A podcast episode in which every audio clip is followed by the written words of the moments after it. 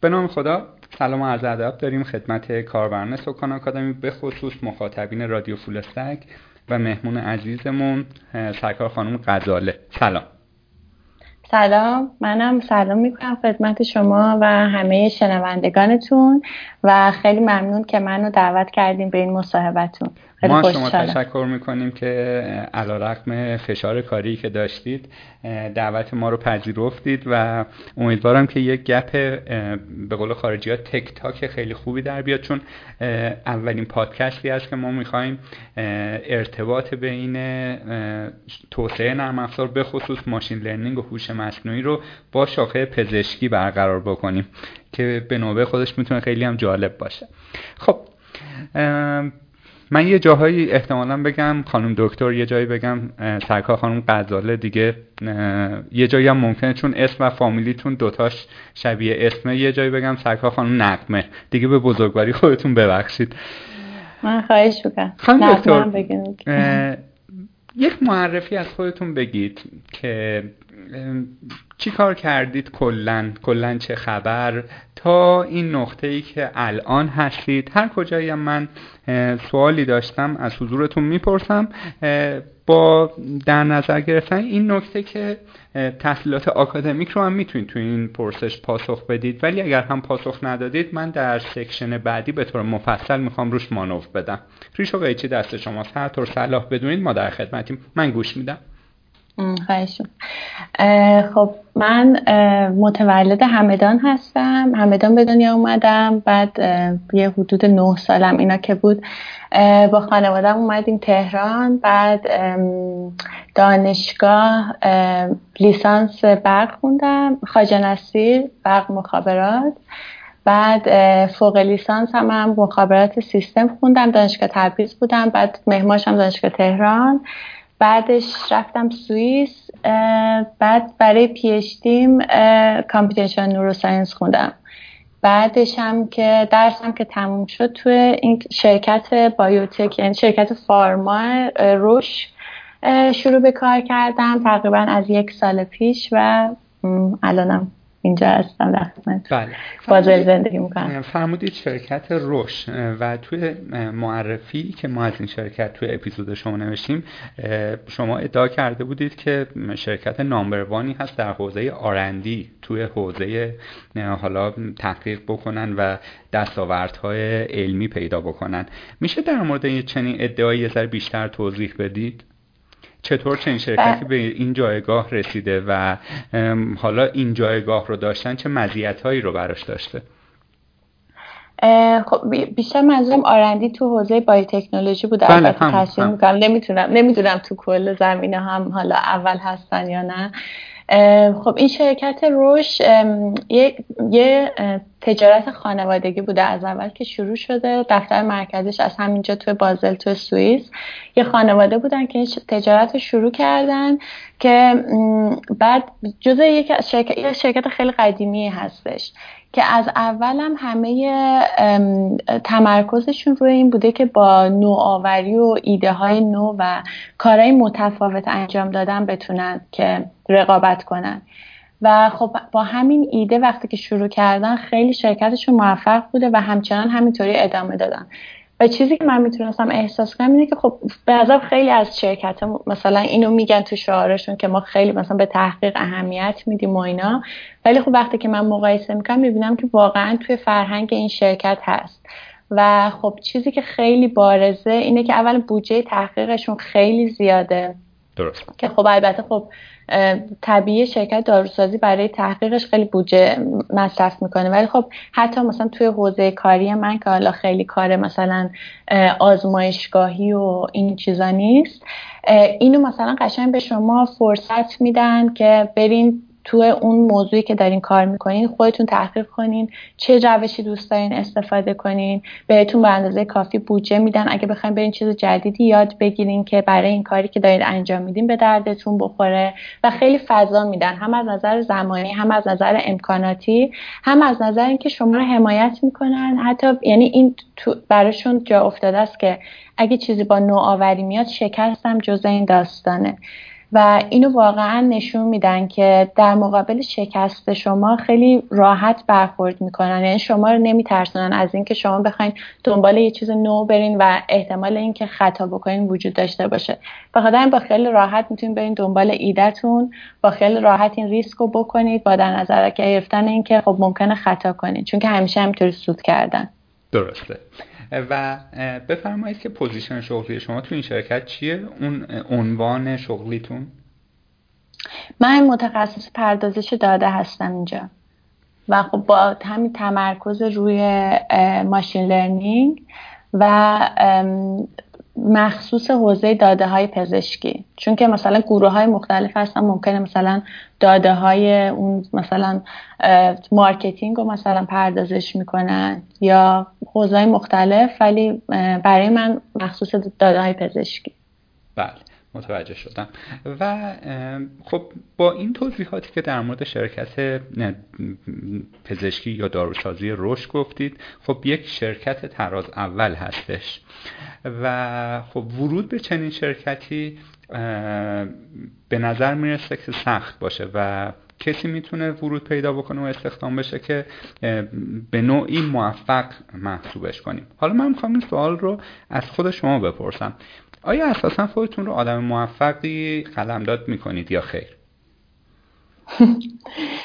خب موفقیت به نظر من نسبی از یه نظر. خب مثلا با دیگران بخوایم مقایسه کنیم خب مسلما آدمای خیلی موفق تر از من خیلی زیاد هست بیشمار من اعتقاد دارم که آدم با خودش رو با خودش مقایسه کنه یعنی نسبت به هدفهایی که بر خودش می‌ذاره. من تا اینجا نسبت به هدفهایی که برای خودم گذاشتم نسبتا آدم موفق خودم می‌دونم. حالا مسلما ایدئال نیست هنوز برای خودم. ولی خب مثلا اینکه تو این شرکت بخوام کار کنم از همون مثلا سالهای اولی که دکترامو شروع کرده بودم در مورد این شرکت فهمیدم. واقعا این دوست داشتم که برم اینجا کار کنم. جزو محلی کار ایدئال برای من بود و خب وقتی بهش رسیدم خیلی خوشحال بودم.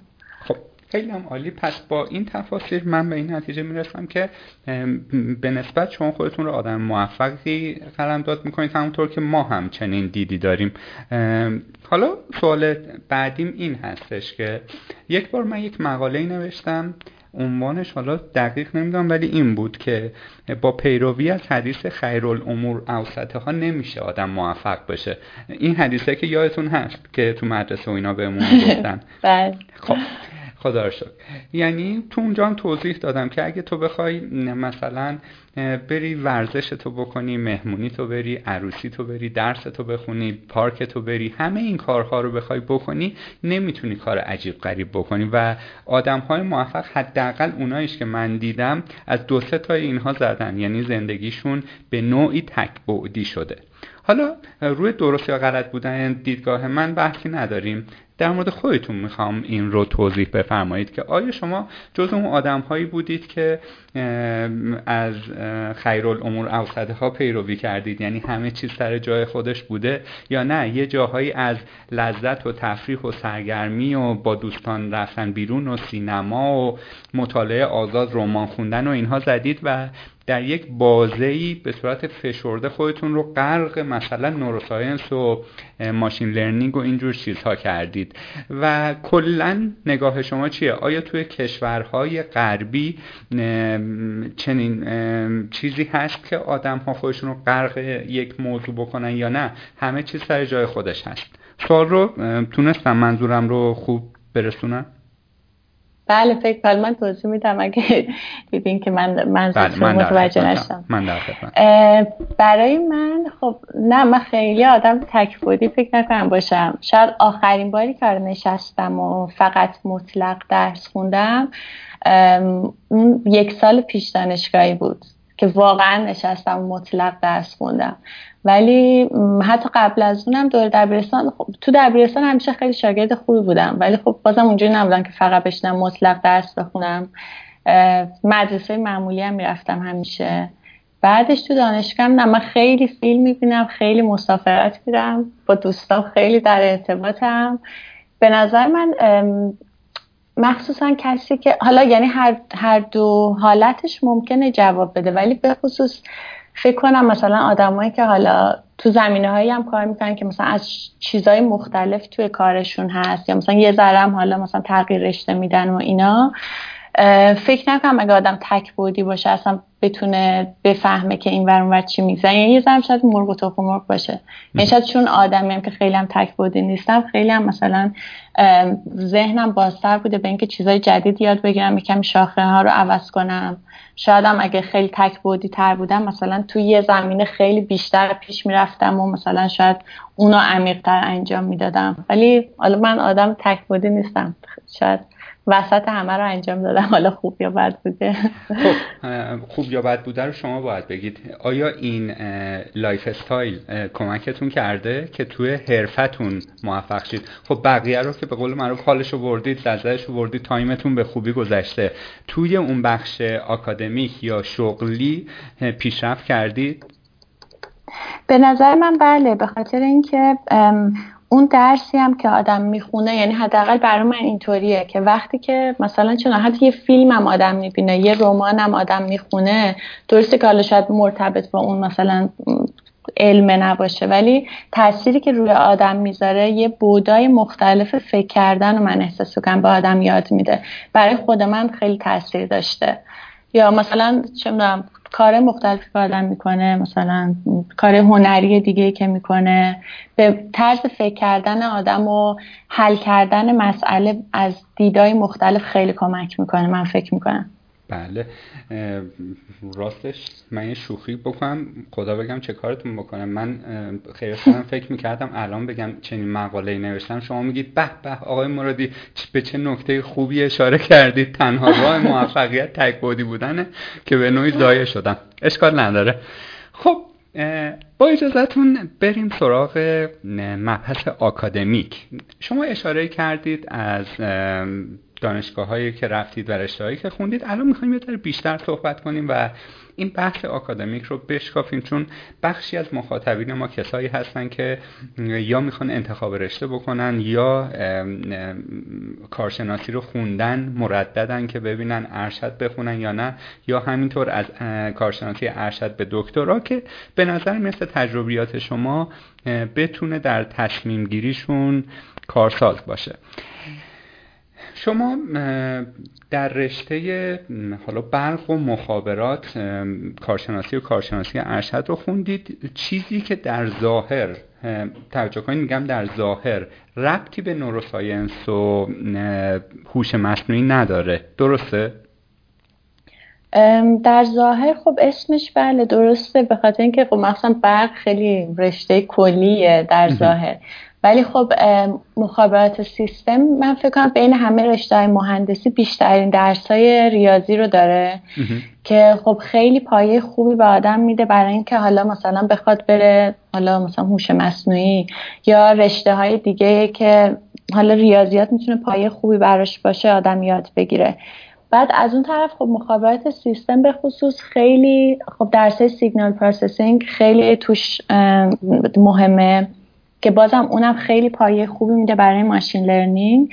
و بعدش مخصوصا بیشتر تو حوزه کارشناسی ارشد خب من خیلی درسای دیگه مربوط machine learning داشتم و خیلی پروژه های machine learning. و بعدش برای neuroscience خب من یه سری internship انجام دادم قبل از اینکه دکترامو بخوام شروع کنم توی همون دانشگاه EPFL چند تا internship انجام دادم توی همون آزمایشگاه signal process گروه های signal processing که مثلا پروژه ها راجع به همون های machine learning توی مثلا پردازش ویدیو یا تصویر یا داده های خیلی با حالا فرمت کلی هر نوع سنسوری بود مثلا graphical models و اینا. ولی بعدش یه, یه internship دیگه انجام دادم توی زمینه اینکه بخوام همون روش های machine learning رو استفاده کنم روی پردازش تصاویر مغزی. که این درس تقریبا فقط داده متفاوت بود. حالا با یه سری مشکلات خاص خودش که مثلا داده خیلی noisy ه و حالا یه کمی بعد دانش اون field و بلد باشین که بعد دیدم که خب خیلی هم چیز متفاوتی نیست. یعنی برای دکترا من در اصل همون دانش signal processing و machine learning ی که از مخابرات سیستم یاد گرفته بودم الان روی یه سری داده های مغز پیاده کردن که حالا مثلا می‌تونه تصویر باشه همون تصویر ساده MRI یا f می‌تونه همون ویدیو باشه. درسته. خب شما اشاره کردید که ورودتون به حوزه برنامه نویسی در مقطع کارشناسی بود. درسته؟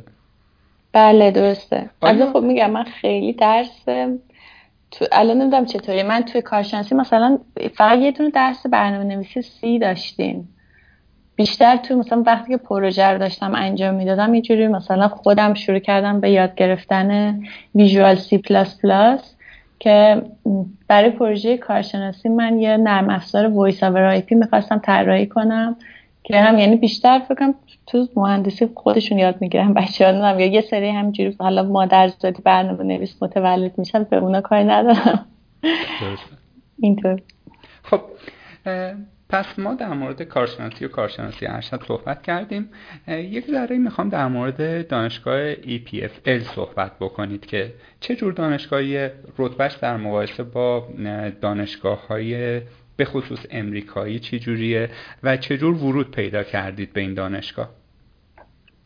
خب دانشگاه EPFL به نظرم یه خوبی که داره اینه که خیلی از مثلا زمینه های مختلف که دارن کار می‌کنن حداقل توی نوروساینسش خوبیش این بود که مثلا آزمایشگاه های نوروساینس هستن ولی باز از زمینه های مختلف اومدن. مثلا یه, یه سریاشون بیشتر از بیولوژی اومدن به سمت نوروساینس مثلا. یه سری دیگرشون مثلا از رشته های فنی و ریاضی و اینا اومدن.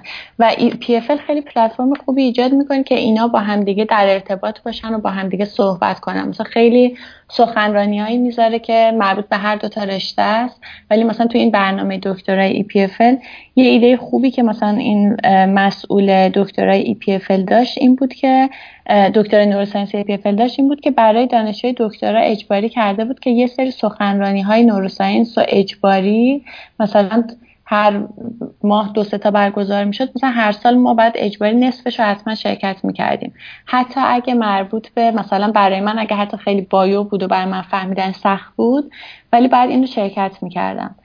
و این خیلی زمینه خوبی رو فراهم می‌کنه توی EPFL که وقتی فارغ التحصیل میشی خیلی راحت مثلا می‌تونی با آدمایی که حالا زمینه تحصیلیشون شبیه شما نیست بتونی راحت ارتباط برقرار کنین کار خودتون رو براش توضیح بدین یه خوبی دیگه EPFL که داره اینه که خیلی بین المللیه مثلا سه چهار سال پیش فکرم بین المللی ترین دانشگاه دنیا شده بود. دیگه ranking ش خب حالا بسته به این ranking های مختلف دنیا بین مثلا من فکرم بدترینش سی بود حالا به سیزده مثلا تو یه سری رشته ها مثلا می‌گفتن رسیده neuroscience مثلا بعضی وقتا می‌گفتن رتبه سه دنیا هستیم تو neuroscience و اینکه من چطور با EPFL آشنا شدم مثل دوستان بودن که از قبل که از ایران با هم دیگه هم کلاس بودیم اونا EPFL بودن و خب خیلی راهنمای خوبی من از این دوستان گرفتم و خیلی نقش بزرگی داشتن که من این دانشگاه رو انتخاب کنم و اونجا برم. بله و زبان تدریسش انگلیسیه؟ توی زمین توی دکترا انگلیسیه توی فوق لیسانسش بیشتر رشته هاش انگلیسیه مثلا معماریش فرانسویه توی لیسانسش همش فرانسویه. در واقع زبان روزمره سوئیس فرانسویه؟ سوئیس سه تا زبان داره. بسته به اینکه کجاش زندگی کنید زبانش فرق می‌کنه. قسمت جنوبش که شهر لوزان ای پی توشه اونجا فرانسوی زبانه. قسمت بیشتر قسمتش که مثلا قسمت شمالیش که مثلا الان من زندگی می‌کنم آلمانیه. یه قسمت ایتالیایی هم داره. البته یه قسمت کوچیکی هم هست. یه زبان چهارم هم داره. قمانش بهش میگن که جمعیتش خیلی زیاد نیست. و شما توی محیط کار به چه زبونی با همکارا صحبت می‌کنید انگلیسی. چون که خب یعنی همین به خاطر اینکه حالا تو موقع دکترا که حالا ای خیلی بین‌المللی بود مثلا خب همه آدمای اطراف خیلی به ندرت هستن. سوئیسی هم تو مثلا یه دونه سوئیسی ما تو گروهمون داشتیم. به خاطر همه انگلیسی صحبت می‌کردن. خیلی مثلا پیش حالا تو شهر خب همه انگلیسی صحبت می‌کنن ولی دانشگاه مگر اینکه مثلا حالا یه سری درسا من مثلا بعد تی ای, بودم برای درس لیسانس. اونا رو مثلا حالا یکم باید فرانسوی صحبت می‌کردم. ولی خب اگرم کسی اصلا فرانسوی بلد نباشه اصلا هیچ مشکلی نیست. الانم تو شرکت که کار می‌کنم خیلی بین به خاطر همین انگلیسی زبانی کاری. بله.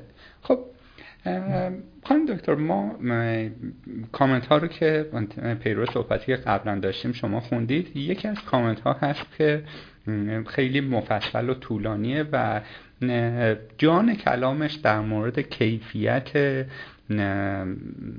آموزش در مقطع تحصیلات تکمیلی داخل ایرانه که من اگر بخوام خلاصه بگم که اون مطلب رو برسونم این که به نظر می‌رسه در مقایسه با دانشگاه های تراز اول دنیا دانشگاه های تراز اول ما خیلی حرفی برای گفتن نداشته باشند و چند تا دلیل هم حالا کاربرمون ذکر کردن. یکی اینکه کیفیت تدریس اساتید پایین تر هست. یک کتابی رو می‌ذارن جلوشون و خیلی پروژه محور نیست. به صورت تئوریک همه چی پیش میره. می‌خوام یه ذره در مورد این توضیح بدید. خب شما توی خاجه نصیر که یک دانشگاه خوب هست تحصیل کردید در مقطع دکترا. توی دانشگاهی که در بدترین حالت رتبه سی دنیا رو داره تحصیل کردید و یک نگاه کلی بدون تعصب می‌تونید داشته باشید که خوبی ها و بدی های هر کدوم چیه. آیا با نظر این کاربر ما موافقید یا مخالفید؟ و کلا دیدگاهتون در مورد کیفیت دانشگاه های ایران چیه؟ مثلا اگر بخوایم یه ذره دقیق تر صحبت کنیم اگر یه نفری علاقمند به مقوله نوروساینس باشه امکان پیشرفت براش از طریق تحصیلات آکادمیک داخل ایران هست یا نه؟ دیگه پرحرفی نمی کنم اجازه می‌دید شما صحبت خواهش می‌کنم. خب اینی که توی ایران کیفیت تحصیلی نمی‌تونم بگم که به نظر من خوب کیفیت تحصیلی خوب هست. حداقل تو حالا مثلا دانشگاه های طراز اول ایران که کیفیت تحصیلی یعنی حداقل تو مثلا مقطع لیسانس اون قسمت های تئوریش خوب هست. ولی یه نکته که همون کاربرتونم اشاره کرده بودم من باش موافقم اینه که تمرینایی که مثلا ما داشتیم خیلی تو بیشتر مواقع خیلی هدفدار نبود. که اون تفاوت اصلی که من احساس می‌کنم مثلا با درسایی که توی EPFL بود مثلا حالا به عنوان دانشجو دکترا مثلا من بعد تمرینا رو مثلا طراحی می‌کردم بر اون درسی که استادم بعد درس می‌داد. اینجا خیلی تکیه همه تمرینا بر اساس اینه که فکر شده باشه روی تمرینا که دانشجو رو به فکر کردن واداره که بتونه عمیقتر اون مسئله رو یاد بگیره. این چیزی که توی ایران خیلی کمتر بود البته من فقط یه درس یادمه داشتم که درس کنترل خطی اسم استادش هم از دکتر نوری. تمرینایی که ایشون می‌دادن خیلی اینطوری فکر شده بود و خیلی آدم به فکر وامی داشت. به خاطر همین من خیلی خوب مفاهیم اون درس تو ذهنم مونده. و یه نکته دیگهش هم اینه که باز هم مثلا توی فوق لیسانس هم من یادمه که درسایی داشتم که پروژه هاش پروژه خیلی زیاد داشت. مثلا هر تمرینش رو هر هفته مثلا بعد با مطلب به عنوان یک پروژه انجام می‌دادیم که مثلا خب اون خیلی خوب بود هم برنامه نویسی رو خیلی قوی می‌کرد هم که باعث می‌شد که آدم خیلی عمیقتر یاد بگیره. ولی از اون طرف یه داستان اصلی اینه که توی ایران خیلی ارتباط صنعت و دانشگاه ضعیفه. مثلا خب روی یه سری پروژه دارن دانشجوها کار می‌کنن که یا مثلا دیگه خیلی به روز نیست نیازش یا اینکه خیلی کاربرد نداره بعدا. مثلا چون که صنعت خیلی دنبال اون نیست. حالا اینا فقط یه تحقیق دارن می‌کنن کنار گذاشته میشه. حالا اگه بخوام بگم مثلا دقیقا تحصیل توی ایران بهتره یا توی خارج از ایران به نظر من می‌تونم بگم قسمت تئوریش همچنان ایران خیلی پایه خوبی میده به دانشجو و اینم دیدیم مثلا دانشجوهایی که حالا از ایران میان خارج از ایران همچنان اون قسمت تئوریشون خوبه. ولی اینی که ایران به نظر من یه کمی ضعیفه این که همین کار روی پروژه و کارهای تیمی بین آدما که توی یه پروژه همه با همدیگه کار کنن. اینش به نظر من توی ایران ضعیفه. پس پیرو فرمایش شما بخش تئوریک ما مشکلی نداریم فقط میمونه اونجایی که باید این تئوری رو تبدیل به یک پرادکت بکنیم یا یک خروجی از توش در بیاریم. یا حداقل یک چیزی باشه که ملموس باشه نتیجهش. اگر یک تمرین به اون میدن تمرینه یک چیز فضایی نباشه. یک چیزی که بشه توی مثلا یک استارتاپ یا یک ایده ای باهاش لانچ کرد. حالا می‌خوام پیشنهاد شما ببینم چیه که این خلع رو چجوری میشه پر کرد؟ فرض بفرمایید کسی که داخل ایرانه داره توی دانشگاه خوب علاوه تئوریک هم خوب پیش میره ولی این خلأ رو هیچ هم به فکرش نیست. استاد میاد درسشو میده و میره ولی این آدم خودش می‌خواد اون خلأ رو پر بکنه. پیشنهاد شما چیه؟ به نظر من می‌تونن نگاه کنن مثلا حالا ایده که به فکرم می‌رسه نمی‌دونم وجود داره بگردن توی مثلا اینترنت ببینن که تمرین های دیگه ای که در ارتباط با این موضوع وجود داره مثلا تمرین های درسی از دانشگاه دیگه یه وقتا من نگاه می‌کردم مثلا وجود داشت. بشینن اون تمرین رو برای خودشون حل کنن. یعنی یه تمرینایی که بیشتر اینا رو عمیقتر درگیر داستان کنه. و تا جایی که می‌تونن مثلا پروژه های کوچیک برنامه نویسی انجام بدن روی هر کدوم از این تمرینا. به نظر من می‌تونه کمک کنه. چون برای خود برنامه نویسی هم به نظر من یعنی بهترین روش یاد گرفتن برنامه نویسی اینه که واقعا بشینم مثلا روی پروژه این برنامه نویسی رو با سر انجام دادن پروژه یاد بگیرن تا اینکه بخوام برم بشینن سر یک کلاس برنامه نویسی بله در این نکته ای که میفرمایید که اصلا حرفی نیستش. خب فکر خانم غزال ما انقدر تا اینجای بحثمون هی گفتیم نوروساینس نوروساینس که ممکنه یک نفری که حالا تازه این واژه رو شنیده خیلی در موردش چیزی ندونه. و از اینجای بحثمون به بعد قراره که حول همین قضیه صحبت کنیم. اما قبلش نیاز هست که به قول معروف تنظیم فرمان با هم دیگه بشیم. یعنی اینکه یک تعداد تعاریف کلی رو شما برامون بگید که دیگه بدونیم در مورد یک چیزی که صحبت می‌کنیم واقعا منظور دوتامون یا شما و من و شنوندگان یکی هست. سه تا تعریف به من بدید. یکی نوروساینس چیه؟ علوم شناختی چیه و ارتباطش با نوروساینس چیه و بیوتکنولوژی چیه؟ اینها رو لطفا با ساده ترین تعریف ممکن برامون تشریح بکنید. اگر بتونید با مثال های روزمره بگید که دیگه خیلی هم عالی. خب نوروساینس به نظر من خیلی تعریف گسترده ای داره. حالا با یک مثلا جمله شاید خیلی سخت باشه گفت. به نظر من یه تعریف کلی اگه بخوام بگم neuroscience رفتار عصب ها رو مطالعه می‌کنه توی neuroscience اگه بخوام توی جمله کلی بخوام بگم. خب یه ذره چی؟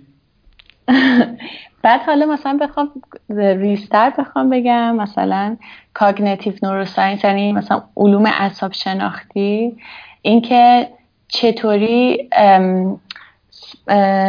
سنسورهای مختلف بدن اطلاعات رو پردازش می‌کنن در, در رسوندن اطلاعات از سنسورها به مغز و اینکه توی مغز چطوری این اطلاعات داره پردازش میشه. برای هر قسمت مغز جداگونه و همچنین ارتباط قسمت های مختلف مغز با هم دیگه. دیگه سومی چی بود؟ بیوتکنولوژی. بیوتکنولوژی. به نظر من بایوتکنولوژی دیگه یک فقط منحصر به نوروساینس نمیشه. یعنی این به نظر من بایوتکنولوژی دیگه مربوط حالا نوروساینس چون فقط قسمت های مثلا مربوط به عصب هاست. ولی بایوتکنولوژی دیگه مربوط به هر گونه تکنولوژی که مربوط به بایو و سیستم های طبیعی و مکانیسم اونا میشه. حالا مطالعهشون تغییر دادن توشون ایجاد نوآوری مثلا ساختن سلول های جدید شامل همه اینا با هم دیگه میشه. به عبارتی طبق فرمایش شما به قول شما هم باز با یه تکنولوژی یک چتری هست که نوروساینس زیر اون چتر قرار می‌گیره. درسته؟ بله یعنی شامل همه سیستم های زنده میشه. ارگانیسم و سیستم های زنده میشه. بله.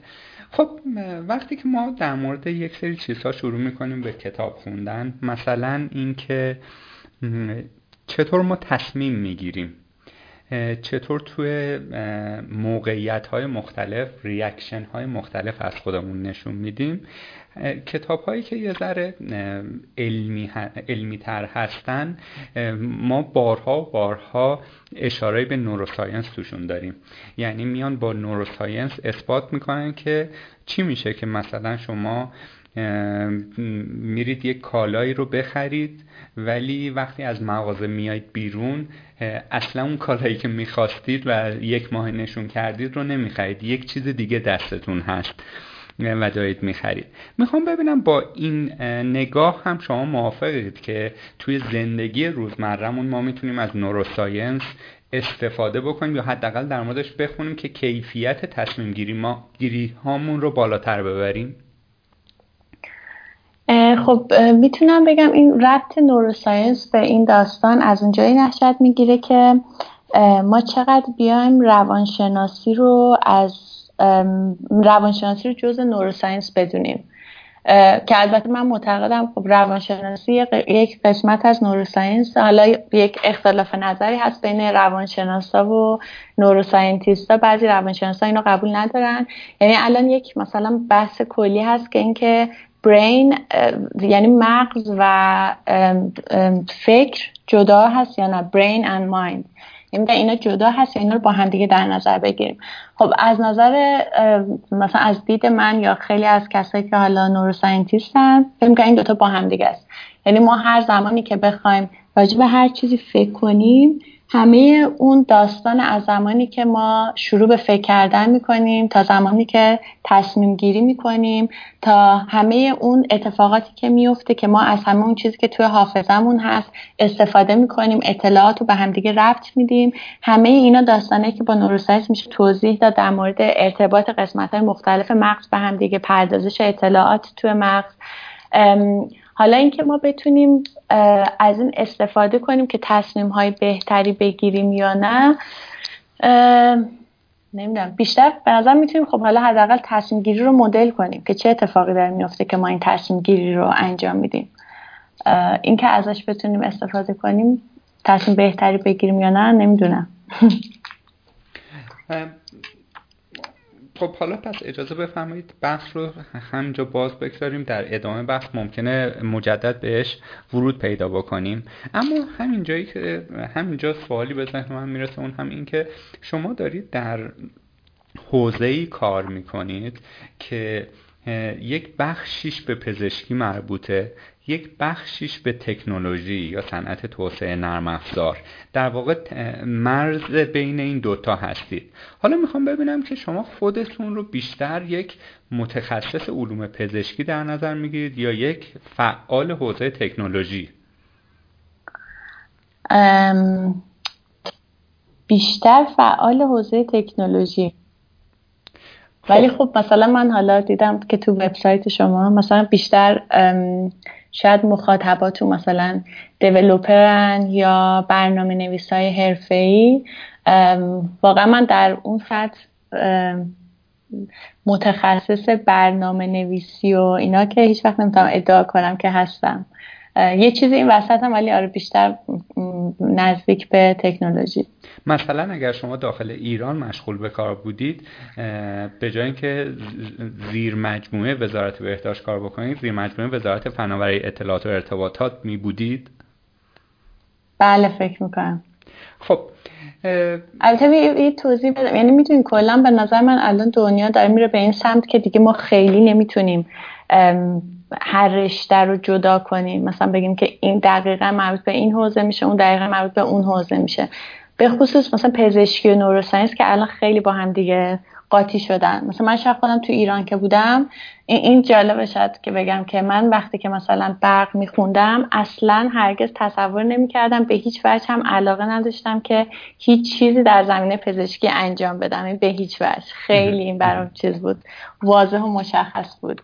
تا اینکه ولی بعدا وقتی که اومدم اولین پروژه رو که راجع به نوروساینس انجام دادم دیدم که چقدر جالبه و چقدر همه چیز به هم دیگه مربوط آخرش به خاطر میگم فکر نمی‌کنم خیلی مثلا الان بشه جدا کرد دیگه مسائل از هم دیگه. موضوعات خب یک سوالی اینجا برای خود من پیش اومد و اون هم این که در این نقطه ای که شما هستید از دو مسیر میشه بهش رسید. یکی اینکه همین مسیری که شما رفتید یعنی مباحث ریاضیات و نمی‌دونم حالا مخابراتی که فرمودید بخشیش پایه ریاضی شما رو قوی می‌کنه و MATLAB کد زدید و با C کد زدید. یعنی از فناوری شروع می‌کنید و در نهایت دکترا رو توی بخش neuroscience ادامه می‌دید. یا یک مسیر دیگه کسی که پزشکی خونده و بعد میاد مثلا برای تخصص در زمینه هوش مصنوعی machine learning شروع می‌کنه به کسب تجربه و اطلاعات بیشتر. می‌خوام ببینم که آیا اصلا این شق دومی که من ترسیم کردم وجود خارجی داره یا نه؟ اگر نه که هیچی. سوالام پس می‌گیرم. اگر داره کدوم یک از این دو راه زودتر می‌تونه به مقصد برسه؟ منظورم متونستم خوب منتقل کنم؟ بله بله. اینکه دومیش وجود داره یا نه من دیدم دومیشم. حالا اینکه در چه حد حالا بگیم مثلا هوش مصنوعی محسوب میشه یا نه حالا مثلا میشه توش بحث کرد. ولی حالا حداقل مثلا دیدم کسی که پزشک بوده اومده مثلا همین دکترا گرفته تو زمینه مثلا مدل سازی ریاضی داده های مثلا نوروساینس. خب شاید البته یه کمی خب من چون تجربه این وری رو داشتم حالا یه کمی مثلا بایاست باشم. ولی من احساس می‌کنم که وقتی کسی اون پای ریاضی رو داره بخواد بره اون قسمت بایوتکنولوژی رو یاد بگیره با همه احترام به شنونده هایی که زمینه اصلشون بایوتکنولوژی من فکر می‌کنم اون این, این طرفی راحتتره. یعنی یاد گرفتن اون پایه بایوتکنولوژی رو بایو قسمت داستان رو. تا اینکه حالا پزشک باشن بخوان بیان اونور داستان رو یاد بگیرن. البته مثلا یاد گرفتن برنامه نویسی و اینا خب حالا سخت است ولی خب برای هیچ کسی غیر ممکن نیست در نهایت. تهش به هر دوتاش ممکنه ولی شاید اینوری سریعتر باشه. میشه یه ذره با عدد و رقم صحبت کنید که این سرعت از کجا ناشی میشه؟ حداقل از تجربیات خودتون بگید. سرعت به نظرم از انگیزه و علاقه فقط ناشی میشه. یعنی به نظر من آخرش هر چیزی هم که آدم بخواد یاد بگیره اینه که چقدر آدم باز باشه نسبت به اینکه می‌خواد چیز جدید یاد بگیره و چقدر خب پشت کار داشته باشه سر اون مسئله که داره یاد می‌گیره. یعنی حتی مثلا حالا من راجع به خودم بگم مثلا برای من چقدر سخت بوده که حالا بیام نوروساینس خب من مثلا توی همین پروژه که کار می‌کردم برای دکترام مثلا می‌تونستم همون دکترای برق بخونم. همین پروژه هم انجام بدم. ولی من خودم انتخاب کردم که دکترام نوروساینس باشه با هزینه اینکه به خاطر اینکه دکترام نوروساینس می‌شد بعد یه سری درسای پایه بایولوژی نوروساینس بعد میگذروندم. درست. که خب سختیش مثلا برای من این بود که به خاطر اینکه دیگه سالها بود که اصلا یعنی آخرین درس بیولوژی مواد بیولوژی که من داشتم مثلا زیست سال اول دبیرستانم بود. یعنی دیگه مثلا خیلی قدیمی. و خب برای اون درسی که باید میخوندم و امتحانش رو می‌دادم یه درس فوق لیسانس بود که خیلی پایه بیولوژی قوی می‌خواست. کلی چیزا باید حفظ می‌کردم که اصلا اون کلمه ها برام ناشنا بود. خب خیلی خوندم خیلی خوندم تا اینکه اینو بتونم یاد بگیرم. خب ولی می‌تونستم حالا مثلا یه جوری بگم که حالا با حفظیات میشه یه کاری کرد. بگم مثلا شاید یک سال برای من طول کشید که حالا دقیقا بیام توی اینکه واقعا بفهمم اون بیولوژی داستان چیه.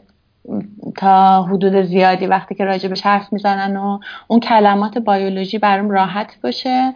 ولی خب بعدش دیگه یه جوری آسون میشه. مثلا من احساس کردم مثلا سال اول دکتران خب خیلی سخت بود که تازه حالا داشتم یه کمی با این لغات و اصطلاحات این زمینه بایو آشنا می شدم ولی الان مثلا سر کارم ممکنه مثلا هر ماه روی یه داده هایی که مربوط یه بیماری متفاوتی دارم کار می‌کنم یه کمی روش یاد گرفتن این موضوع جدید چون یاد گرفتن دیگه الان راحت میشه یاد گرفت موضوعات جدید حالا از اون ورش نمی‌دونم تجربه ندارم. اگه پزشک بودم حالا می‌خواستم برنامه نویسی یاد بگیرم.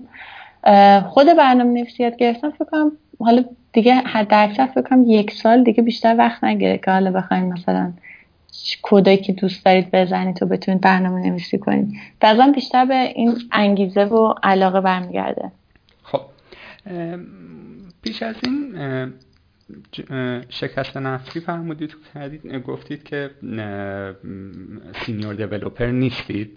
حالا این رو اگر بذاریم کنار می‌خوایم ببینیم که الان شما در ببخشید در یک روزکاریتون با چه فناوری هایی کار می‌کنید؟ با چه زبونی کد می‌زنید؟ و آیا مثلا شرکت شما ترجیحی داره روی مثلا زبان خاصی یا فناوری خاصی که مثلا بگه حتما با آر باید کد بزنید یا با پایتون باید کد بزنید؟ و اینکه در زمینه machine learning و هوش مصنوعی چطور؟ یه ذره می‌خوام بحثمون رو بیشتر ببریم به سمت با detail بیشتر در مورد برنامه نویسی و machine learning و هوش مصنوعی. بله. من خب تو دانشگاه که حالا اول با C تو همون لیسانس ولی دیگه بعد از اون دیگه من همش با MATLAB کد می‌زدم. مخصوصا حالا اگه کسی به صورت خاص برای neuroscience می‌خواد بدونه MATLAB خیلی package ای خیلی خوبی هست که داره برای neuroscience. مثلا SPM یکی از بهتریناشه و خیلی package های دیگه داره. خودش هم مثلا برای کلا image processing و video processing library های MATLAB خیلی خوب هستن. ولی بعدش دیگه من الان یکم کمتر با داده neuroscience دارم کار می‌کنم. از وقتی که تو این شرکت شروع به کار کردم بیشتر با R و Python همه کار می‌کردن.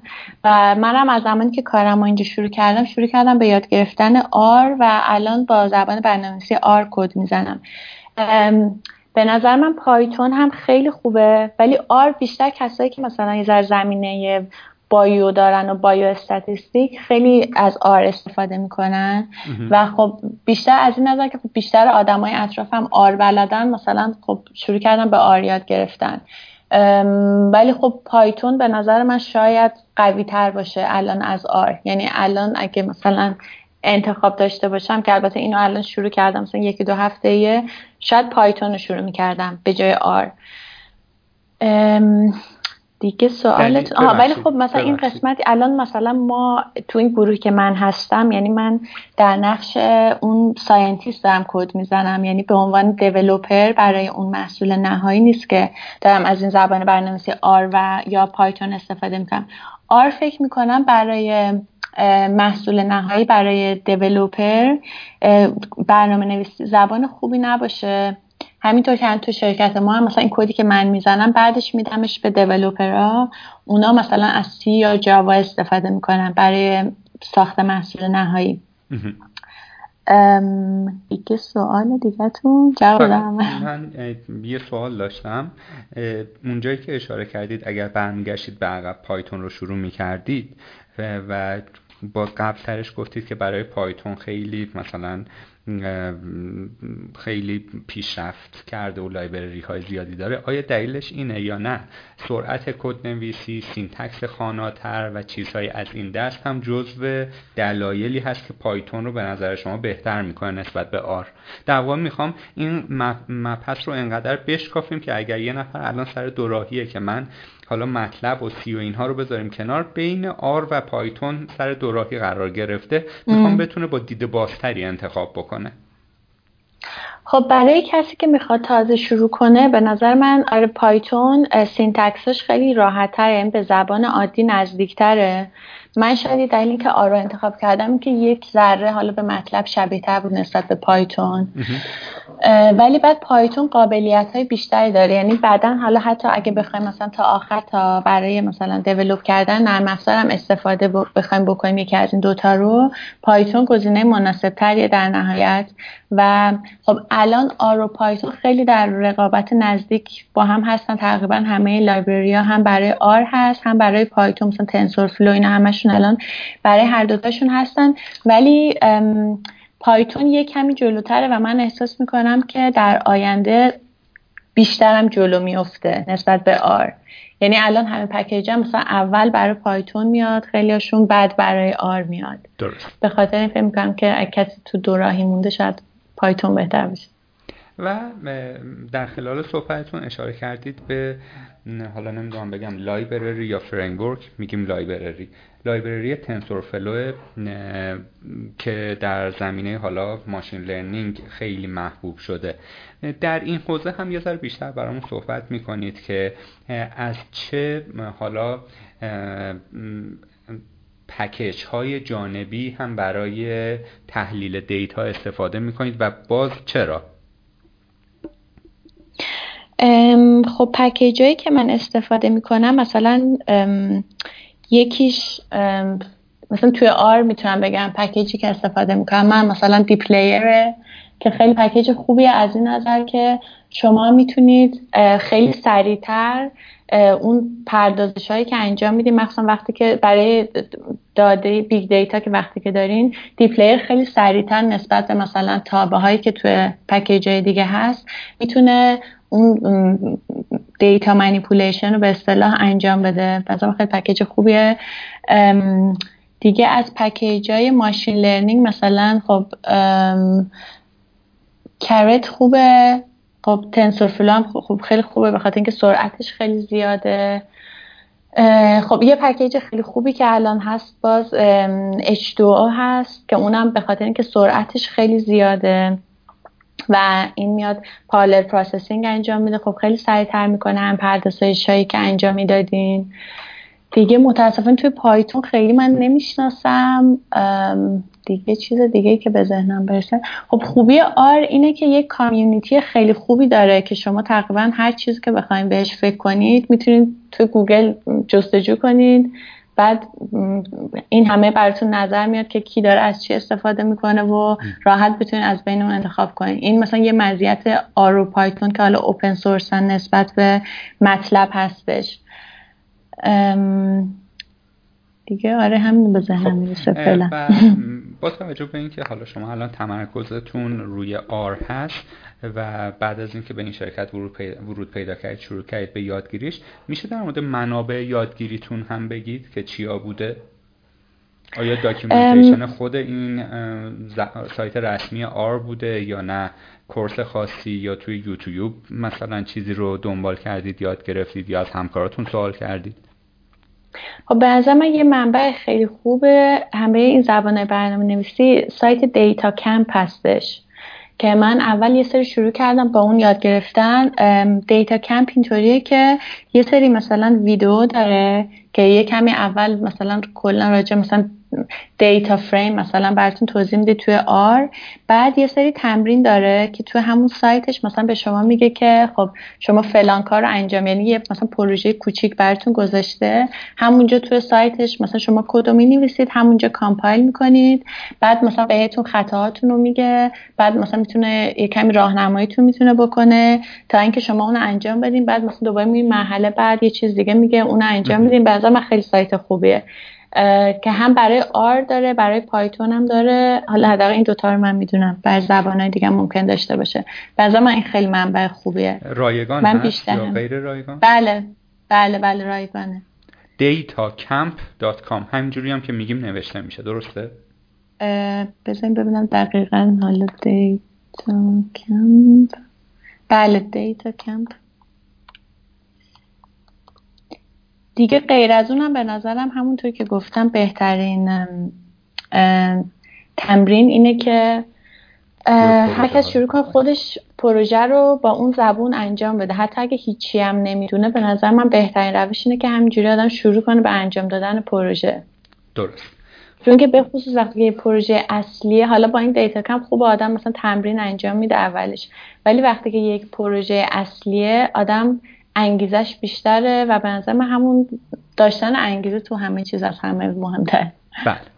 خب در خلال صحبتتون فرمودید که شما وقتی که دارید آرندی می‌کنید با آر یا پایتون کد می‌زنید. اما وقتی که می‌خواد نتیجه تحقیقات شما تبدیل به یک محصول نهایی یا واقعی بشه میره دست یه تعداد دیولوپر دیگه که اونها با سی یا جاوا کدش رو می‌زنن. درسته؟ بله. خب تو اینکه زبان سی زبان بسیار قدرتمندی هست اصلا شکی نیست. ولی چرا چه اتفاقی میفته که توی کمپانی شما برای اون محصول نهایی از همین دو زبون استفاده نمیشه؟ بحث پرفورمنس به میون میاد بحث چی هستش که این اتفاق میفته؟ خب مثلا آر فکر کنم یه سری انتقادا هست که شاید مثلا برای یک کاری که بخواین توی مثلا سایز بزرگ بخواین انجام بدن شاید خیلی قابل استفاده نباشه. که حالا میگم همه اینا در نهایت هم مثلا میشه شما جستجو کنید تو گوگل هم میشه نمونه های موفقش رو پیدا کرد هم نمونه های ناموفقش رو. ولی یه قسمت بزرگش هم به این بستگی داره که خب مثلا حالا توی شرکتی سالهای سال مثلا با جاوا انجام می‌دادن خوبم بوده. حالا بخوان تغییرش بدن مثلا میگن که خب حالا یه سری دلایل خیلی قانع کننده بیارین که چرا این بده. خب تا حالا جاوا خوب بوده اونا از جاوا استفاده می‌کردن نتیجه هم داده. میگم شاید آر برای اینکه بخوان مثلا اسکیل کنن خیلی مناسب نباشه. و اینکه بخوان کلا مثلا از یعنی پردازش همه رو با یک پرفورمنس خوب و قابل اتکایی بخوان انجام بدن شاید آر مناسب نباشه. میگم همچنان میگم پایتون شاید باز قابلیتش بهتر باشه از آر تو این زمینه. ولی خب جاوا و سی یه جور ثابت شده تره که به عنوان زبانه که برای محصول استفاده بشه قابل اطمینانه. و این توی شرکت شما از این دو زبون استفاده میشه یا نه؟ یک این چیزی که دارید میگید یک ترند هست و یک بحث کلیه. خب این که از جاوا و سی تو خیلی از نرم افزار تو محصول نهایی استفاده میشه چیزی که من تو خیلی از نرم افزار دیدم. ولی خب میگم من خیلی دیولوپر نیستم خودم. خیلی نمی‌تونم نظر تخصصی بدم در این زمینه. حالا خب. تجربه من نمی‌دونم پالیسی کمپانی روش به چه شکله و به چقدر به شما اجازه میده که این سوالی که می‌پرسم رو پاسخ بدید. اگر که OK هست که بگید در غیر این صورت به ادامه بحثمون می‌پردازیم. و اون هم این که من می‌خوام حالا ما کلی در مورد machine learning و هوش مصنوعی و neuroscience و اینها صحبت کردیم و اینکه شما کارت کارتون اینه که یک سری data رو data یی که مرتبط با مغز و نمی‌دونم MRI و اینها هست می‌گیرید و از توش یک سری نتایج در میارید. نتایجی که ملموس هست و کمک می‌کنه به پزشکان که مثلا یک تصمیمی رو بگیرن یا نگیرن. من می‌خوام با به صورت یک case study اگر که امکانش رو داشته باشید در مورد یک case واقعی صحبت بکنید که بگید مرادی مثلا ما یه بیمار اینجوریه چنین مثلا سابقه پزشکی داشته بعد ما data شو اینجوری گرفتیم تحلیل کردیم نمی‌دونم در پروسه تحلیل با این چالش ها مواجه شدیم در نهایت خروجیش این شد و این اتفاق خوب رو برای مثلا بیمارهای بعدی رقم زد. چنین چیزی رو می‌تونید برامون تعریف بکنید؟ خب هم من خیلی کلی می‌تونم بگم خیلی شاید تو جزئیات نرم بهتر به صورت کلی اگر خیلی کلی می‌خواد بشه که فقط ما گیجتر بشیم همون صحبت نکنیم خیلی بهتره. ولی می‌خوام یه جور باشه که بفهمیم شما اینقدر دارید میگید که پروژه محور اگه آدم کار بکنه خیلی خوبه و اینها. شاید اگر این تعریف شما خیلی حالا نمیگم با صد درصد جزئیات ولی یک جوری ملموس باشه شاید واقعا مخاطب ما علاقمند به این حوزه بشه و یه اتفاقات بله. خوبی رقم بخوره. پس خواهشم اینه تا حد ممکن تا اونجایی که اسلام به اسم اجازه میده وارد جزئیات بشید. من گوش میدم.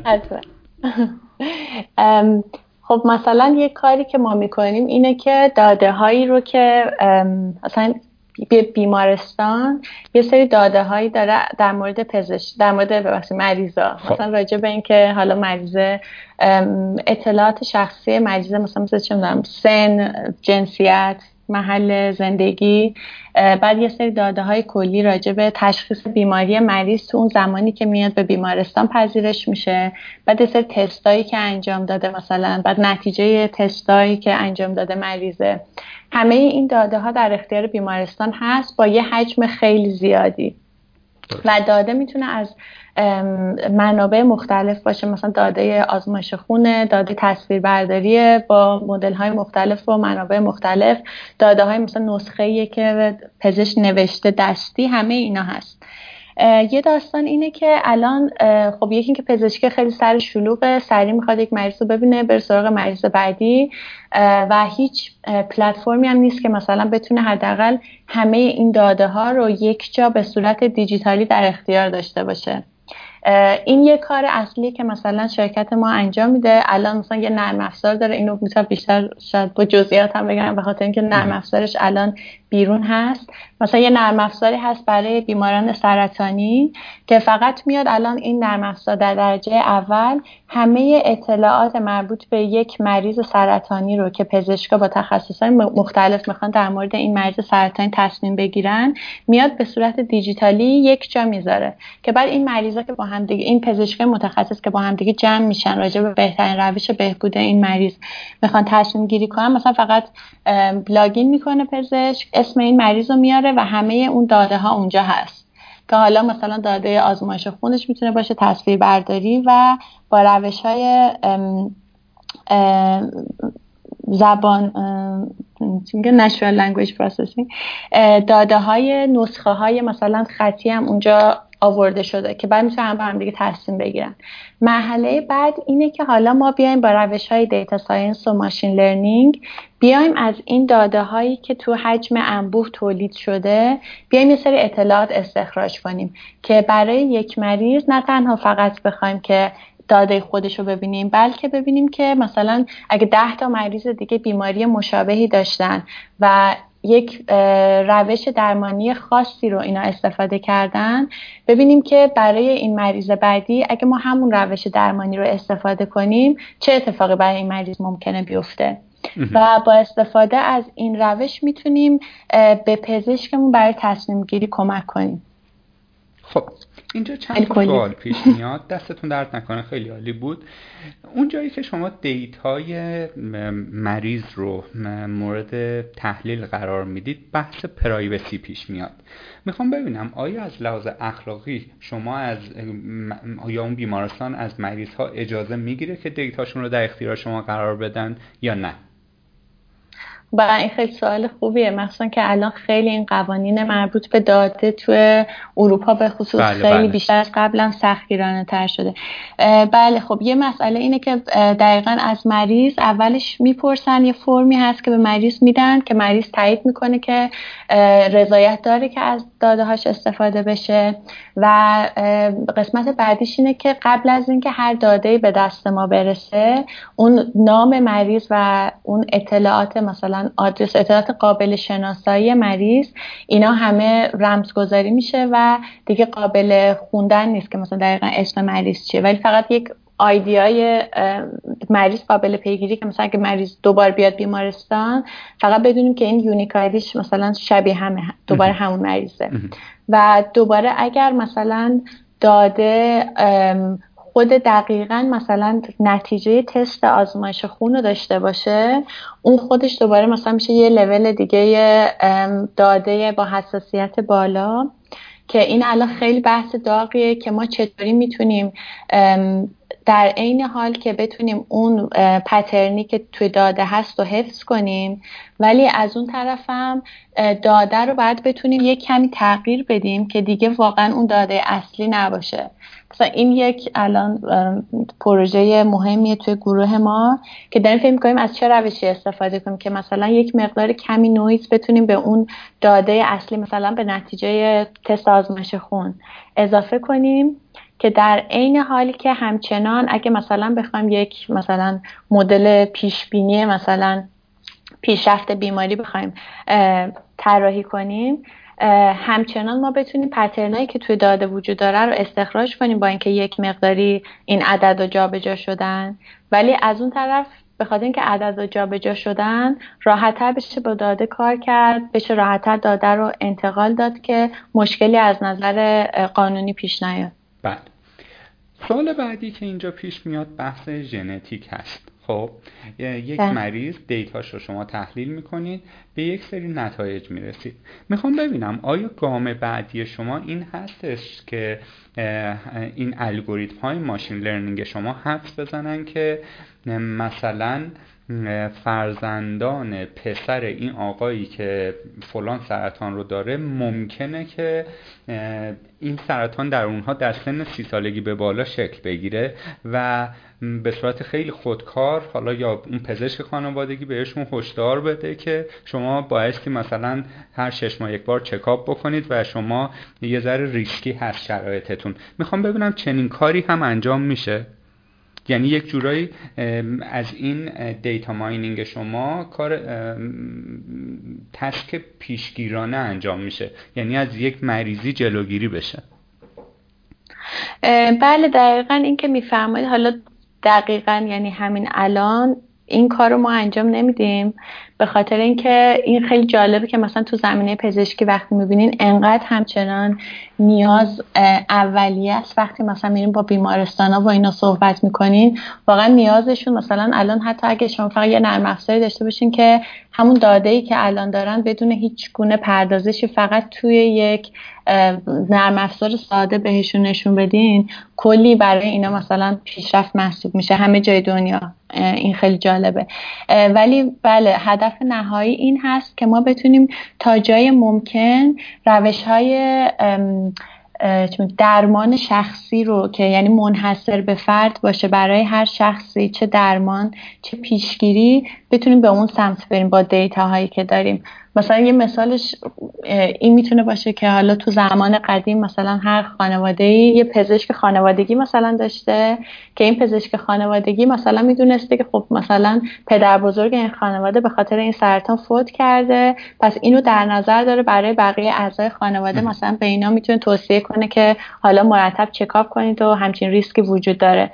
حالا توی مثلا دوره الان دیگه جای اون پزشک خانواده چون اون موقع data هم کم بوده حالا راحتتر توی حافظش می‌تونسته نگه داره. ولی الان دیگه با همه روش های مدرن گرفتن داده پزشکی خیلی سخته که یه نفر بتونه مثلا همه این داده ها رو توی مغزش نگه داره بتونه ارتباط اینا رو با هم دیگه درست کنه. پس این روش های تکنولوژی استفاده میشه که بتونیم از همه این داده ها با هم دیگه استفاده کنیم. از سابقه خانوادگی طرف داده ژنتیکش که هم بتونیم روش درمان منحصر به فرد اون آدم رو بهش بگیم. همین که دقیقا اونطور که شما فرمایید پیش بینی کنیم که با توجه به این سابقه چه اتفاقی می‌تونه برای این آدم بیفته و ازش پیشگیری بکنیم. درسته. و سوال بعدیم که یادم رفت که می‌خوام time و بکشم که یادم بیاد. آها. input یا اون داده ورودی شما از کانال های مختلفی به دستتون می‌رسه که یکیش هم که خیلی جالب بود گفتید که نسخه پزشک دست خطش رو ما می‌خونیم و اون رو هم مثلا مورد ارزیابی قرار میدیم. الان گجت های پوشیدنی مثل Apple Watch و اینها هست یا حالا یه تعداد اپلیکیشن های خاصی که روی device همون نصب میشه. می‌خوام ببینم آیا data یی که مثلا Apple Watch از حالا نبض گرفته و ضربان گرفته و نمی‌دونم فشار خون و اینها اینها هم میشه با اون با یک مرکزی sync بشه و شما به صورت روزمره data از یک بیمار خاص جمع کنید. اصلا الان چنین چیزی کاری رو دارید می‌کنید یا نه؟ جز اون پروژه هایی که در مثلا ده سال آینده قرار اتفاق بیفته. بله اینا الان خیلی منبع خیلی مهمه. برای پردازش داده ها برای رسیدن به یک روش درمان یا پیشگیری شخصی محسوب میشه. حالا رشد به صورت خاص اینکه حالا بخواد یک محصولی داشته باشه مثلا برای زمینه پارکینسون مثلا یه سری اپلیکیشن ها هستن که استفاده می‌کنن که مثلا اون مریض پارکینسون بتونه هر روز با اون اپلیکیشنی که روی گوشیش داره یه سری تمرینات رو انجام بده که برای ارزیابی اینه که مثلا حرکات فیزیکی این مریض پارکینسون الان چطوره. که برای این ارزیابی محسوب میشه که چقدر مریضش پیشرفت کرده. و هر روز که بتونه این کار رو انجام بده یک داده ای از این گوشیش اینا می‌تونن بگیرن که خب الان اون روز چه حالتی داشته. یا حالا مثلا در مورد ضربان قلب یا تنفس اینا رو الان حتی دارن حالا اپل یا شرکت های دیگه مثلا جنرال الکتریک اینا از سنسوراشون حتی دارن توی بیمارستان ها استفاده می‌کنن. برای مریضی که مثلا مدت طولانی توی بیمارستان بستریان از این سنسورها استفاده کنن که مثلا بتونن هشدار بدن به مثلا پرستارا که مثلا این مریض الان پیش بینی میشه مثلا تا 4 5 ساعت دیگه مثلا اوضاع بیماریش بدتر میشه که زودتر بتونن بهش رسیدگی کنن. بله الان خیلی این مفصل داغیه. فرمودید مثلا کیسی هست که هشدار میده مریض حالش بدتر میشه. چندی پیش یک مقاله خود ما تو سکان کار کردیم که یک الگوریتم هوش مصنوعی با یک ضریب خطای بسیار کم می‌تونست پیش بینی بکنه time فوت یک بیمار رو. خب؟ می‌خوام ببینم. خب فناوری های از این دست دارن میان روز به روز هم حضورشون پررنگتر میشه. آینده چه شکلیه یا چه رنگیه آینده ای که یک device مثلا روی ساعتت یهو میاد یه alert میاد مثلا میگه 21 روز دیگه تو احتمال 90 درصد میمیری خب می‌خوام ببینم این بله. پیشرفت ها تا کجا قراره پیش بره و آیا واقعا علاقمند هستن کمپانی های فناورانه که روی اینها بیش از پیش سرمایه گذاری بکنن و آیا این سرمایه گذاری منجر به به حاشیه روندن پزشکا میشه یا نه؟ مادامی که اینها هستن پزشک هم بایستی کنارشون باشن. خب این خیلی سوال جالبیه به نظرم. خب خیلی هم از منپس داغیه. به نظر من هیچ آینده وحشتناکی صد درصد وجود نداره. همه اینا به نظرم اگه بهش فکر کنیم مثل همین میمونه که مثلا چندم شاید صد سال پیش استفاده از ماشین حسابی چیز عجیب و غریبی میومده در مقایسه با مثلا چرتکه یا مثلا چندم استفاده از ماشین در مقایسه با اینکه حالا مردم از ماشین استفاده نکنن برای رفت آمد. که خب حالا همش با یک سری خطرها هم ممکنه بیاد با سری ریسک هم ممکنه بیاد. ولی از اون طرف خب خیلی پیشرفت ایجاد می‌کنه توی کیفیت زندگی در نهایت. و اینکه حالا این روش ها می‌تونه جایگزین پزشک بشه یا نه. خب از اون طرف به خصوص تو زمینه پزشکی خیلی خیلی سختگیری خیلی زیاده که بشه از این روش های مثلا هوش مصنوعی برای کمک به تصمیم گیری پزشک استفاده کرد. مثلا با اینکه حالا خیلی تو زمینه تحقیقاتی پیشرفت کرده استفاده از ماشین لرنینگ و مثلا روش های پیش بینی حالا مثلا مرگ و میر و پیشرفت بیماری ولی شاید مثلا خیلی تازه اخیرا مثلا اپریل امسال بود که تازه مثلا FDA اجازه داد به یکی از این محصولات که با استفاده از مثلا تصویر رتینا تصویر چشم بخواد مثلا درجه بیماری دیابت رو پیش بینی کنه. که خب اینا همه نشون میده که الان ما فعلا میگیم که همه این روش ها به عنوان روش های کمک به تصمیم گیری پزشک داره استفاده میشه. یعنی همچنان نقش پزشک اونجا خیلی قویه و این ماشین نیست که در نهایت تصمیم نهایی رو بگیره بلکه به پزشک اطلاعات بیشتر میده که پزشک بتونه آگاهانه تر تصمیم بگیره. و از طرف دیگه من فکر می‌کنم که کم کم باید علم پزشکی هم با توجه به حضور این تکنولوژی یکم مثلا توی درساشون و توی توانایی هایی که یاد میگن برای پزشکی اینا هم تغییر بدن به این نسبت. مثلا جایی اینکه حالا بخوان شاید مثلا اگه بخوان حفظ کنن که حالا کدوم دارو برای چه بیماری مهمه اینا چیزایی که خب الان راحت با تکنولوژی میشه انجام داد. شاید مثلا باید تمرکز کمتر روی این باشه و از اون طرف مثلا روی جنبه های اینکه چقدر مثلا از نظر روانشناسی پزشک می‌تونه موثر باشه برای مریض. مثلا روی اینا میشه صحبت کرد بیشتر تمرکز کرد برای پزشکا و اینکه چقدر پزشکا در نهایت می‌تونن کمک کنن به کسانی که دارن این تکنولوژی رو می‌سازن. به خاطر که به نظر من یه موضوع خیلی مهم اینه که ما هیچ وقت نباید فکر کنیم که حالا مثلا با big data فقط میایم یه سری متخصص machine learning و data scientist میاریم و می‌تونیم همه کار رو انجام بدیم. نه به نظر من تو پزشکی مثل همه حوزه های دیگه اینکه دانش اون موضوع کاری رو خوب یاد گرفته باشه طرف بتونه فیچرهای درست انتخاب کنه برای تصمیم گیری خیلی خیلی مهمه و اینجا پزشکا و تجربه پزشکی خیلی نقش بزرگی داره. پس به من پزشکا جاشون همچنان خیلی مهمه تو این زمینه. یکم شاید بعد نقششون رو تغییر بدن و با این تکنولوژی جدید هم دانش خودشون رو تغییر بدن هم توانایی که می‌خوان یاد بگیرن. خیلی هم عالی. سوال فکر می‌کنم تا اینجا. سوال آخرم در ارتباط با همین حوزه هستش و اون هم این که در کشورهای پیشرفته خب یک خطای پزشکی یک درصدی داره و بعید می‌دونم که حتی توی مثلا سوئیس هم بگن 100 درصد یک پزشک می‌تونه باکفیری باشه به قول ما دیولوپرها. خب توی کشورهای کمتر توسعه یافته این نسبت خطای پزشکی به نسبت هم هی بیشتر میشه.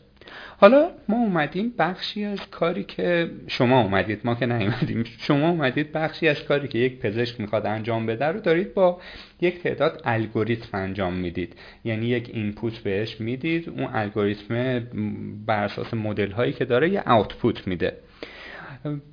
من مثلا به شخصه یک function ساده که می نویسم در یک شرایط خاصی واقعا اون چیزی که می‌خوام رو return نمی‌کنه. ولی اینجا با جون کسی سر کار نداره و ممکنه مثلا server down بشه یا service down بشه. می‌خوام ببینم شما این الگوریتم هاتون رو چطوری چک می‌کنید؟ که شاید مثلا برای اینکه شما به یک نتیجه قطعی برسید به میلیون ها رکورد داده نیاز داشته باشید و این مستلزم صرف زمان هست و شما نمی‌تونید یه تغییر کوچیک یک المان جدید یا یک متغیر جدید که داخل می‌کنید وایسید تا سه سال بعد اون دیتا جمع بشه ببینید خروجیش درست هست یا نه. می‌خوام ببینم با این قضیه چطور کنار میایید و آیا اصلا توجیه برای شما داره که بگید مثلا این الگوریتم ما با 99 و 9 دهم درصد ضریب موفقیت نتیجه درست رو میده. مثلا یه درصد بسیار ناچیزی ممکنه که خطا داشته باشه. یا نه شما بایستی 100 درصد باکفری باشه. خب یکی اینه که باک فری باشه. بنظرم دو تا موضوع جداست. یکی اینکه باک فری باشه یعنی اینکه اون کاری که قراره انجام بده رو انجام بده. یعنی اگه من میگم که با دقت مثلا 90 درصد قرار انجام بده واقعا تو همون هولوش 90 درصد انجام بده. و یکی اینه که حالا بعد دقتش بعد از اینکه باک فری بود 90 درصد باشه یا اینکه مثلا حالا 100 درصد باشه فقط قابل قبوله. خب یه چیزی که وجود داره توی اینداستری در مقایسه با مثلا دانشگاه که برای من خیلی جالب بود این بود که مثلا توی دانشگاه من اگه مثلا برای یه خود کار خودم کد نوشتم نتیجه رو گرفتم و مثلا می‌رفتم مقالهشم می نوشتم مقالم چاپ می‌شد تقریبا کسی حداقل در مورد من نمیومد بگه که خب حالا بیا بشینیم کد چک کنیم ببینیم که کاری که تو کردی واقعا کد درست بوده یا نه. یه جور اطمینانی بود که خب این کدی که نوشته شده داره درست کار می‌کنه و اینم نتیجهشه.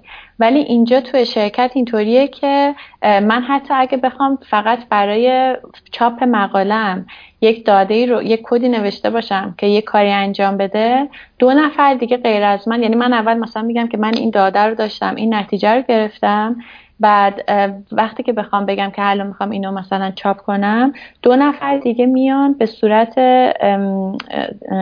blind مثلا و اینکه کور چی میگه بخوام بیا اینو review کنم این دو نفرم میان دقیقا همون کار رو انجام میدم من فقط باید براشون توضیح بدم که من یه کدی نوشتم که قراره این این ورودی رو بگیره این کار رو انجام بده. بدون اینکه کد من رو ببینن اون دو نفر دیگه هم بعد کد رو بنویسن. بعد ببینن اگه هر ستای ما یه نتیجه گرفتیم بعد اونو می‌تونیم بگیم که این کد الان می‌تونیم توی محصول نهایی یا حالا برای اون پابلیکیشن می‌تونیم استفاده کنیم. که این به نظر من خیلی جالب بود که خیلی سختگیرانه است. به نظر من توی اینداستری و خب به هم هست. و از طرف دیگه هم که الان برای اینکه مثلا بخواد یک محصولی که بر اساس هوش مصنوعی استفاده بشه توی مثلا تصمیم گیری نهایی یک پزشک لازم نیست که صد درصد باشه دقتش. ولی خب داستان اینه که الان مثلا میگم FDA که اون سازمان حالا یک از سازمان های اصلی هست که اجازه میده برای اینکه این محصولات بتونن استفاده بشن یه سری قوانینی گذاشته. یکی اینکه حالا اون داستان اون نرم افزاری که دارین استفاده می‌کنین اینا بررسی می‌کنن که ریسک خطای این استفاده از این نرم افزار اگه اشتباه کنه برای انسان چقدره. اگه ریسکش خیلی زیاد باشه همچنان به این مجوز استفاده نمیدن. از اون طرف اگر واقعا تاثیر شگرفی داشته باشه در مقایسه با اینکه پزشک بدون نرم افزار مثلا بخواد از این این تصمیم گیری رو انجام بده اگه تاثیرش خیلی بیشتر باشه خب به این نرم افزار مجوز میدن که استفاده بشه. و از اون طرفم خب بیگم مثلا حالا اون چیزی که من دیدم تو حالا یه مورد محصولی که حالا بیشتر از نزدیک باش در ارتباط بودم مثلا FDA خواسته بود که 95 درصد هم باشه مثلا گفته بود که کافیه. ولی خب همچنان به عنوان تصمیم گیری نهایی از این قرار نیست استفاده بشه که مثلا بگیم که این ماشینه که در نهایت تصمیم می‌گیره که الان مثلا مریض فلان دارو رو بخوره و مستقیم تصمیم ماشین استفاده بشه. بلکه همچنان به عنوان یک کمک کننده به تصمیم گیری داره استفاده میشه. درست. خب من بخش قابل توجهی از جوابم رو گرفتم. یک بخشش رو حالا شاید من خوب متوجه نشدم و اون هم این که الگوریتم هاتون رو که تغییر می‌دید چجوری چقدر زمان می‌بره که ببینید اون تغییره بهتر شده به بنچمارک نزدیکتر شده یا دورتر شده؟ از نظر زمانی نمی‌دونم شاید من خیلی سوالتون درست متوجه نمیشم ولی خب اینجا مسئله اینه که خب اول که خب حجم داده باید به اندازه کافی زیاد باشه و تنوع کافی در مورد اون جمعیتی که قرار این داده براش این الگوریتم براشون استفاده بشه رو داشته باشه به اندازه خب کافی. خب همین. این یعنی و... چقدر؟ یعنی باید چقدر دیتا مثلا چند تا بیمار؟ ده هزار تا بیمار؟ صد تا بیمار؟ نه اینجا ما در مورد میلیون حرف می‌زنیم. خب تعداد بیمار خب کارتون به مراتب با سختتر شد. یعنی همون چیزی که من گفتم. یعنی شما تغییرات در الگوریتمتون مستلزم صرف زمان قابل توجهیه. طراحی الگوریتم خب بله. آره اینو می‌تونم بگم که مستلزم خیلی زمان قابل توجهی میگم نه فقط از نظر حالا طراحی اون الگوریتم که بخوایم استفاده کنیم بلکه بیشتر از نظر اینکه حالا بشینیم با گروه های مثلا من به عنوان مثلا یک data scientist اول یک الگوریتم رو مثلا پیشنهاد می‌کنم. با روش های آماری مثلا چه مثلا cross validation به اندازه کافی میام انجام میدم. که به اون دقت کافی که فکر می‌کنم ببینم الگوریتمم رسیده. حالا از نظر ریاضی با tune کردن پارامترها و اینکه به اندازه کافی الگوریتم مثلا reproducible هست stable هست همه اینا رو که از نظر مثلا ریاضی و آماری چک می‌کنم. بعدش بعد بشینم اون تیم پزشکی چک کنم ببینم که من چقدر همه شرایطی که ممکنه اتفاق بیفته از نظر پزشکی تو اون پروفایل مریض رو در نظر گرفتم توی این داستان یا نه.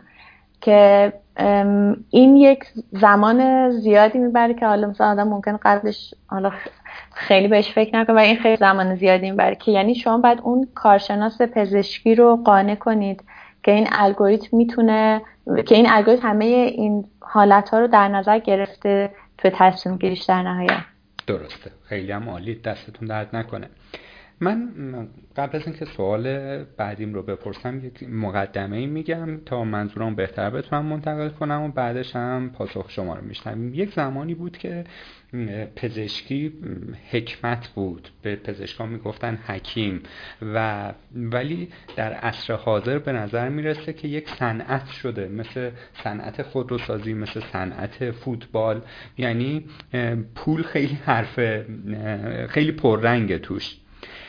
یه شرکتی مثل شما داره از فناوری های open source مثل زبون های برنامه نویسی و framework های مثل TensorFlow اینا استفاده می‌کنه که یک محصولی رو develop بکنه که بتونه ازش پول مثلا میلیون دلاری در بیاره. خب می‌خوام ببینم آیا شرکت هایی مثل شرکت روش دوست دارن که یک محصول درست کنن که از توش پول در بیارن یا نه.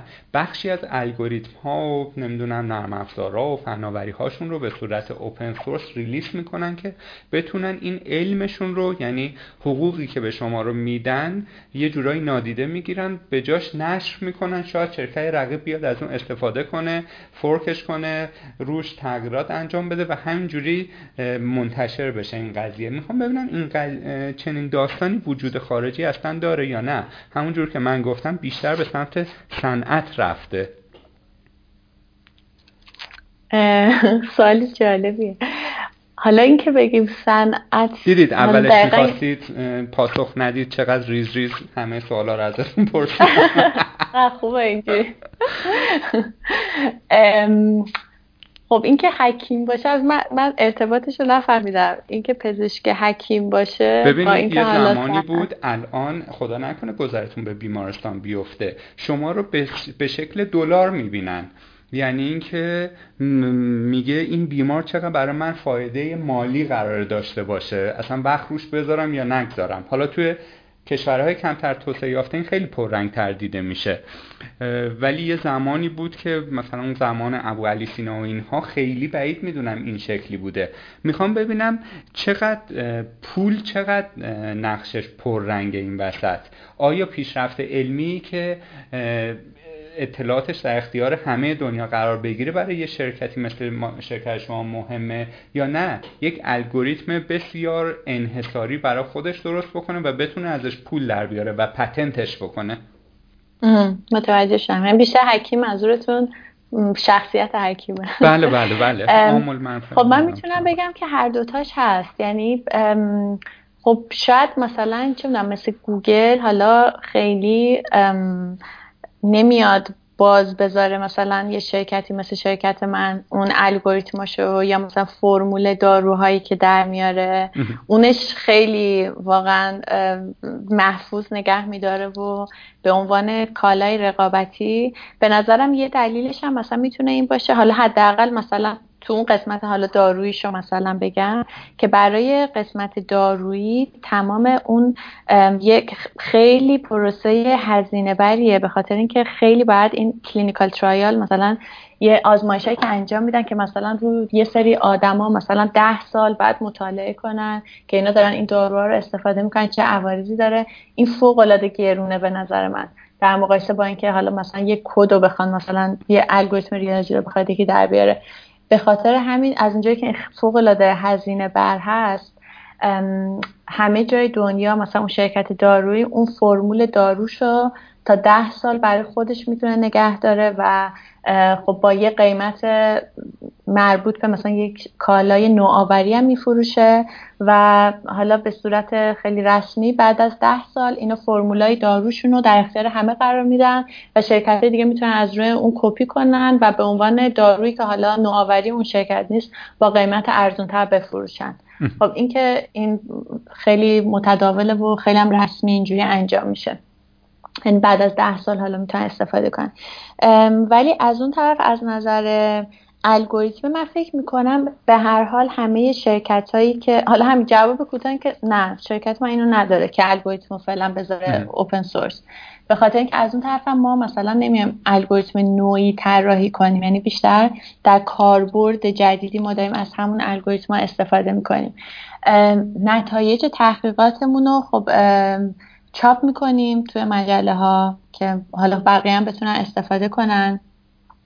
ولی خب همچنان به خاطر اینکه صنعت من می‌بینم مثلا در مقایسه با دانشگاه خب خیلی بیشتر مواظبن. مثلا ما فقط زمانی می‌تونیم چاپ کنیم نتیجه کارمون رو که تقریبا یه طوریه که مثلا اگه قرار تو محصول استفاده بشه اول تو محصول استفاده شده. مثلا همه پتنت و آی پی اینا همه در نظر گرفته شده. بعد مثلا چاپ می‌کنن چون که داستان رقابت خیلی مهمتره.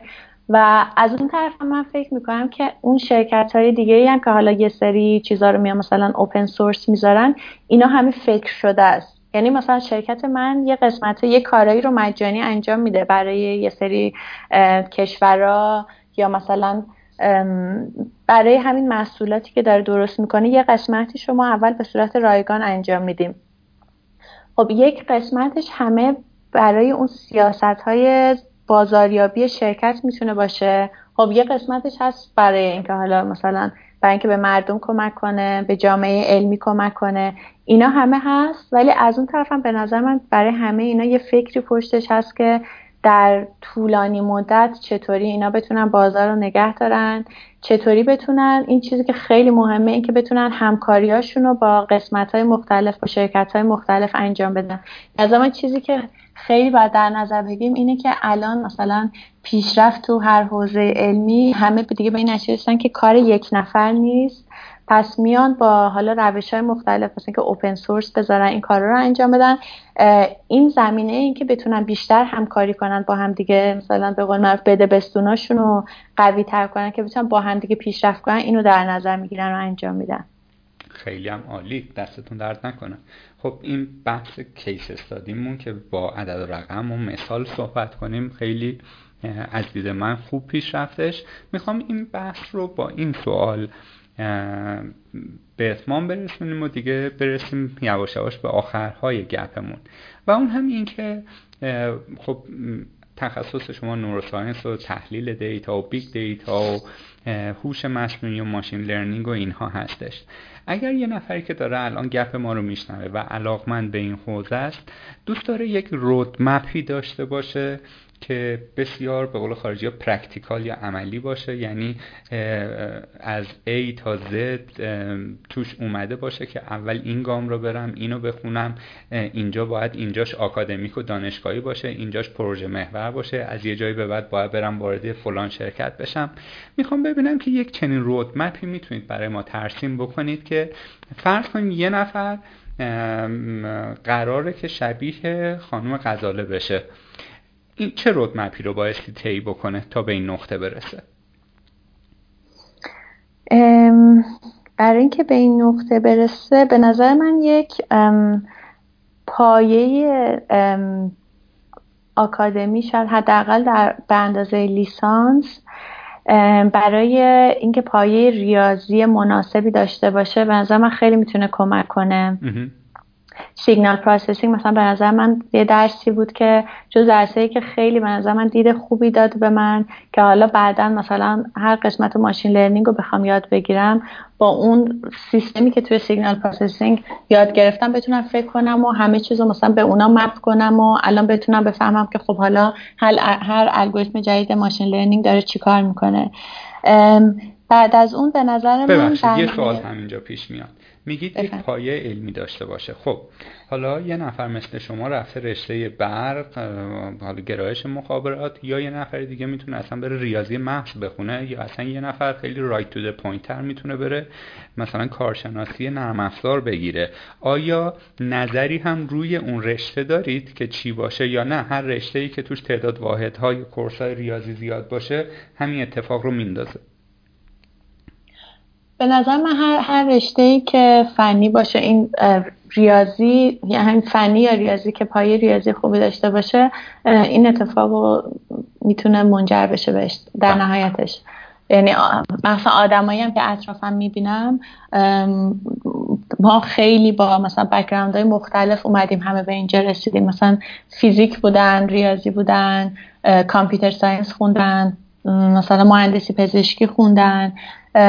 آره به نظر من همون که ریاضی خوبی خونده باشن و اینکه خوب فهمیده باشن اون درسای ریاضی و مثلا حتی ریاضی مهندسی خوب فهمیده باشن اونا رو خیلی کمک می‌کنه. مثلا یه درس خوب دیگه که البته من تو دانشگاه اینو نگذروندم آخر ولی بعدا خودم خوندم خیلی درس خوب بود. درس جبر خطی به نظر خیلی درس خوبیه مثلا اینی که خوب بخونه خوب بفهمه خیلی کمک می‌کنه. بعدش یه سری درسای machine learning و حالا یا توی دانشگاه یا الان مثلا course online خیلی خوب و زیاد هستن در مورد machine learning یه مثلا منبع خیلی خوبی کتابی که هست این کتاب Essential of Statistical Learning مثلا من اینو خیلی توصیه می‌کنم. خیلی کتاب خوبیه. یه نفر بتونه بشینه اینو بخونه برای خودش. و این سایت DataCamp که گفتم به نظرم خیلی خوبه. یعنی حالا بعد از اینکه اون ریاضی رو یاد گرفتن تو مرحله اول بعدش تو اون درس های machine learning ی که میگذرونن بیان پروژه های کوچیک انجام بدن که ببینن که حالا طراحی الگوریتم با توجه به این داستان machine learning ی که یاد گرفتن چطوری میشه و کد اینو چطوری می‌تونن بزنن. بعد من توی DataCamp پردازش داده رو یاد بگیرن. که حالا چطوری مثلا داده رو مرتب کنن و چیزای خیلی basic ولی با مثلا روش های با دونستن تابع ها و package های خوبی که می‌تونه سریعتر این کارا رو براشون انجام بده. و از اون طرف هم اگه بخوان مثلا neuroscience هم بخوان بدونن خب به نظر من cognitive neuroscience به خصوص خیلی شاید پایه بیولوژی قوی نمی‌خواد. ولی اینکه بخوان یک مثلا پردازش داده های مغزی رو انجام بدن به نظر خیلی مهمه که یک مطالعه یعنی منحصر به خود نوروساینس و بیولوژی نوروساینس داشته باشن مثلا یه منبع خیلی خوب این کتاب دیل پروس هست کتاب نوروساینس خیلی کلی که حالا به نظر من قسمت اصلیشو می‌خوام خیلی جزئیات بگم قسمت اصلی neuroscience که بدونن یه کمی راجع به این مدارهای عصبی بدونن. و دیگه اون قسمت cognitive neuroscience رو فقط بلد باشن. حالا خیلی cellular و molecular neuroscience خیلی عمیق‌تر و بیشتر به بیولوژی احتیاج داره. ولی cognitive neuroscience یه چیزی که یه نفر بشینه بخونه خودش هم می‌تونه همچنان یه چیزایی یاد بگیره. و اینکه در ادامه راه به نظرم همیشه و همیشه اینکه خوندن رو فراموش نکنن خوندن مقالات جدید به نظر من خیلی مهمه. و اینکه همیشه توی راهی که دارن میرن خیلی باز باشن که من چیزای جدید یاد بگیرم. مثلا خود من همیشه یه پروژه که می‌خوام انجام بدم اگه فکر کنم که زمان به اندازه کافی دارم همیشه میرم. مثلا اگه قرار یک روش مثلا حالا نشون دادن دادم باشه اگه فکر کنم اون یکی روش است که همیشه دوست داشتم یاد بگیرم ولی هیچ وقت امتحانش نکردم اگه وقت داشته باشم پروژه به به کافی زمان بده من میرم اون رو انتخاب می‌کنم که از همه برام سختتر و کمتر توش راحتم. یعنی همیشه سعی کنیم به نظر من برن خارج از اون حوزه راحتی خودشون که بتونن بیشتر یاد بگیرن. تمام شد؟ بله. خیلی هم عالی. و طبق معمول یه چیز می‌خواستم بپرسم یادم رفت. حالا شما آها اینو می‌خواستم بپرسم. مسلما شما دوستانی دارید که داخل ایران هستن و باهاشون در ارتباط هستید. اگر فرض کنیم که سرکار خانم غزاله مهاجرت نکرده بود آیا داخل ایران شرکت هایی هستن که با این پایه علمی شما کار برای شما داشته باشن؟ یعنی می‌خوام ببینم اگر مخاطب ما یا نمی‌تونه یا علاقه نداره مهاجرت کنه داخل ایران می‌تونه برای جایی اپلای کنه؟ یعنی این همه وقت و زمان و اینها می‌ذاره بعدا ببینه ای وای هیچ فرصت شغلی براش نیست.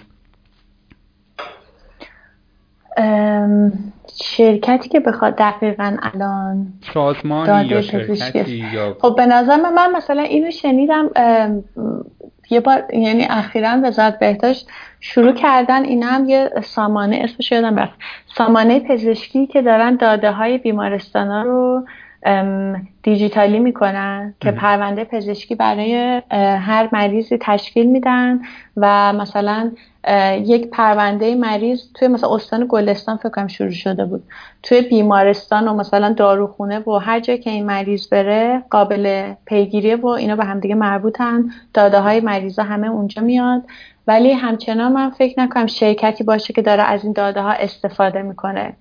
و اینکه حالا چقدر این ساختار درست شده چقدر قابل استفاده است داده هایی که دارن جمع می‌کنن.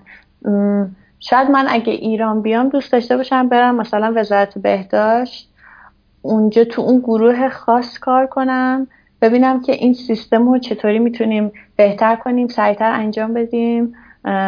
آره اینجا می‌تونه زمینه باشه. خوشحال شدم که دیدم ایران شروع کرده به انجام دادن این کار. بله. خب دست شما درد نکنه.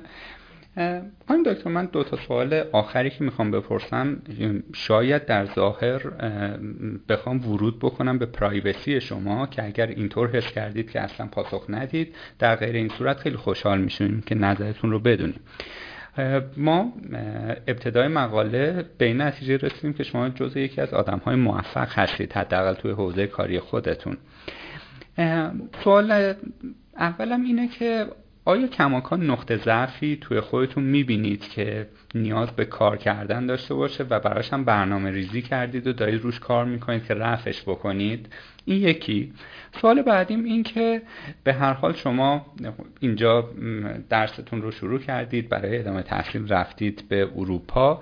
مسلما با یک سری چالش ها بنبست ها مشکلاتی مواجه شدید که یه جاهایی کلا انرژیتون تموم شده گفته چه میگید با خودتون گفتید چه اشتباهی کردم اصلا این مسیر رو شروع کردم.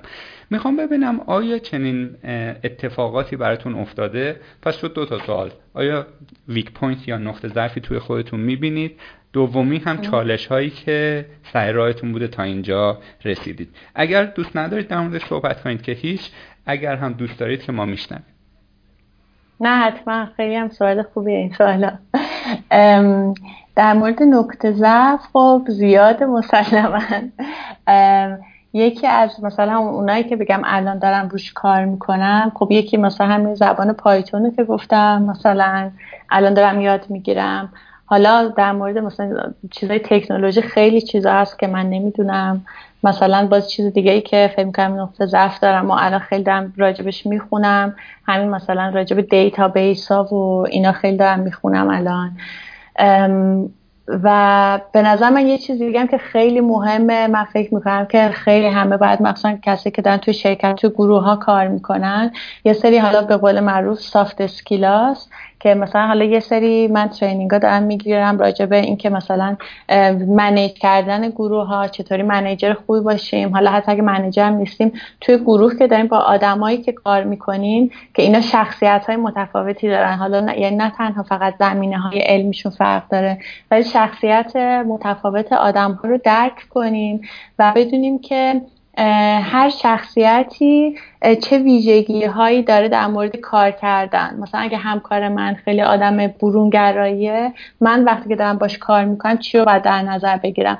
یعنی نه به خاطر اینکه بخوام اون آدم رو تغییر بدم بلکه اینکه یکی اینکه خود شخصیت خودم خوب بشناسم که بتونم عکس های خودم مدیریت کنم در و موقعی که دارم کار تیمی می‌کنم در ارتباط با آدمای دیگه که بهترین نتیجه رو داشته باشیم. همین که بدونم که اون آدم مقابل من اگه مثلا این تیپ شخصیتی خاصه من چطور می‌تونم به بهترین وجه ازش مثلا اون خواسته ای رو که دارم و بخوام و اونم تو چه حالتی می‌تونه بهترین راندمانش رو داشته باشه. دیگه برای سوال بعد دیگه هم زبان مثلا آلمانی هم من الان شروع کردم دارم یاد می‌گیرم. دیگه چیزی که الان باشه حالا این ستا رو به ذهنم می‌رسه ولی خب خیلی چیزای دیگه هم هست که بله. بعد یاد بگیرم. چالش هایی که داشتید آها چالش ها آره بله چال چالش ها آره خیلی زیاده. استخدام شدن. بله. همین یعنی دقیقا به نظر من مسلما حالا حداقل برای من که اینطور بوده به نظرم برای خیلی دیگه از مهموناتونم هیچ کدوم از اینا همینطوری صاف صاف اتفاق نیفتاده. مثلا من یه کامنت ها میخوندم یکی مثلا اینجوری شب به نظر می اومده که خب حالا تو ایران باشی سخته خارج از ایران باشی آسونه. به نظر من هیچ کدومش آسون نیست. و هر کسی که جایی که رسیده حتما خیلی بیشتر از اونی که موفقیت داشته شکست داشته حداقل برای من اینجوری بوده. یا مثلا خیلی چیزا ناامیدی میاره برای آدم. مثلا چون یک مثالش که می‌تونم بزنم مثلا من همون سال آخر دکترام که بودم یه internship گرفتم از IBM Watson نیویورک مثلا خیلی هم خوشحال بودم خیلی هیجان زده بودم برای این.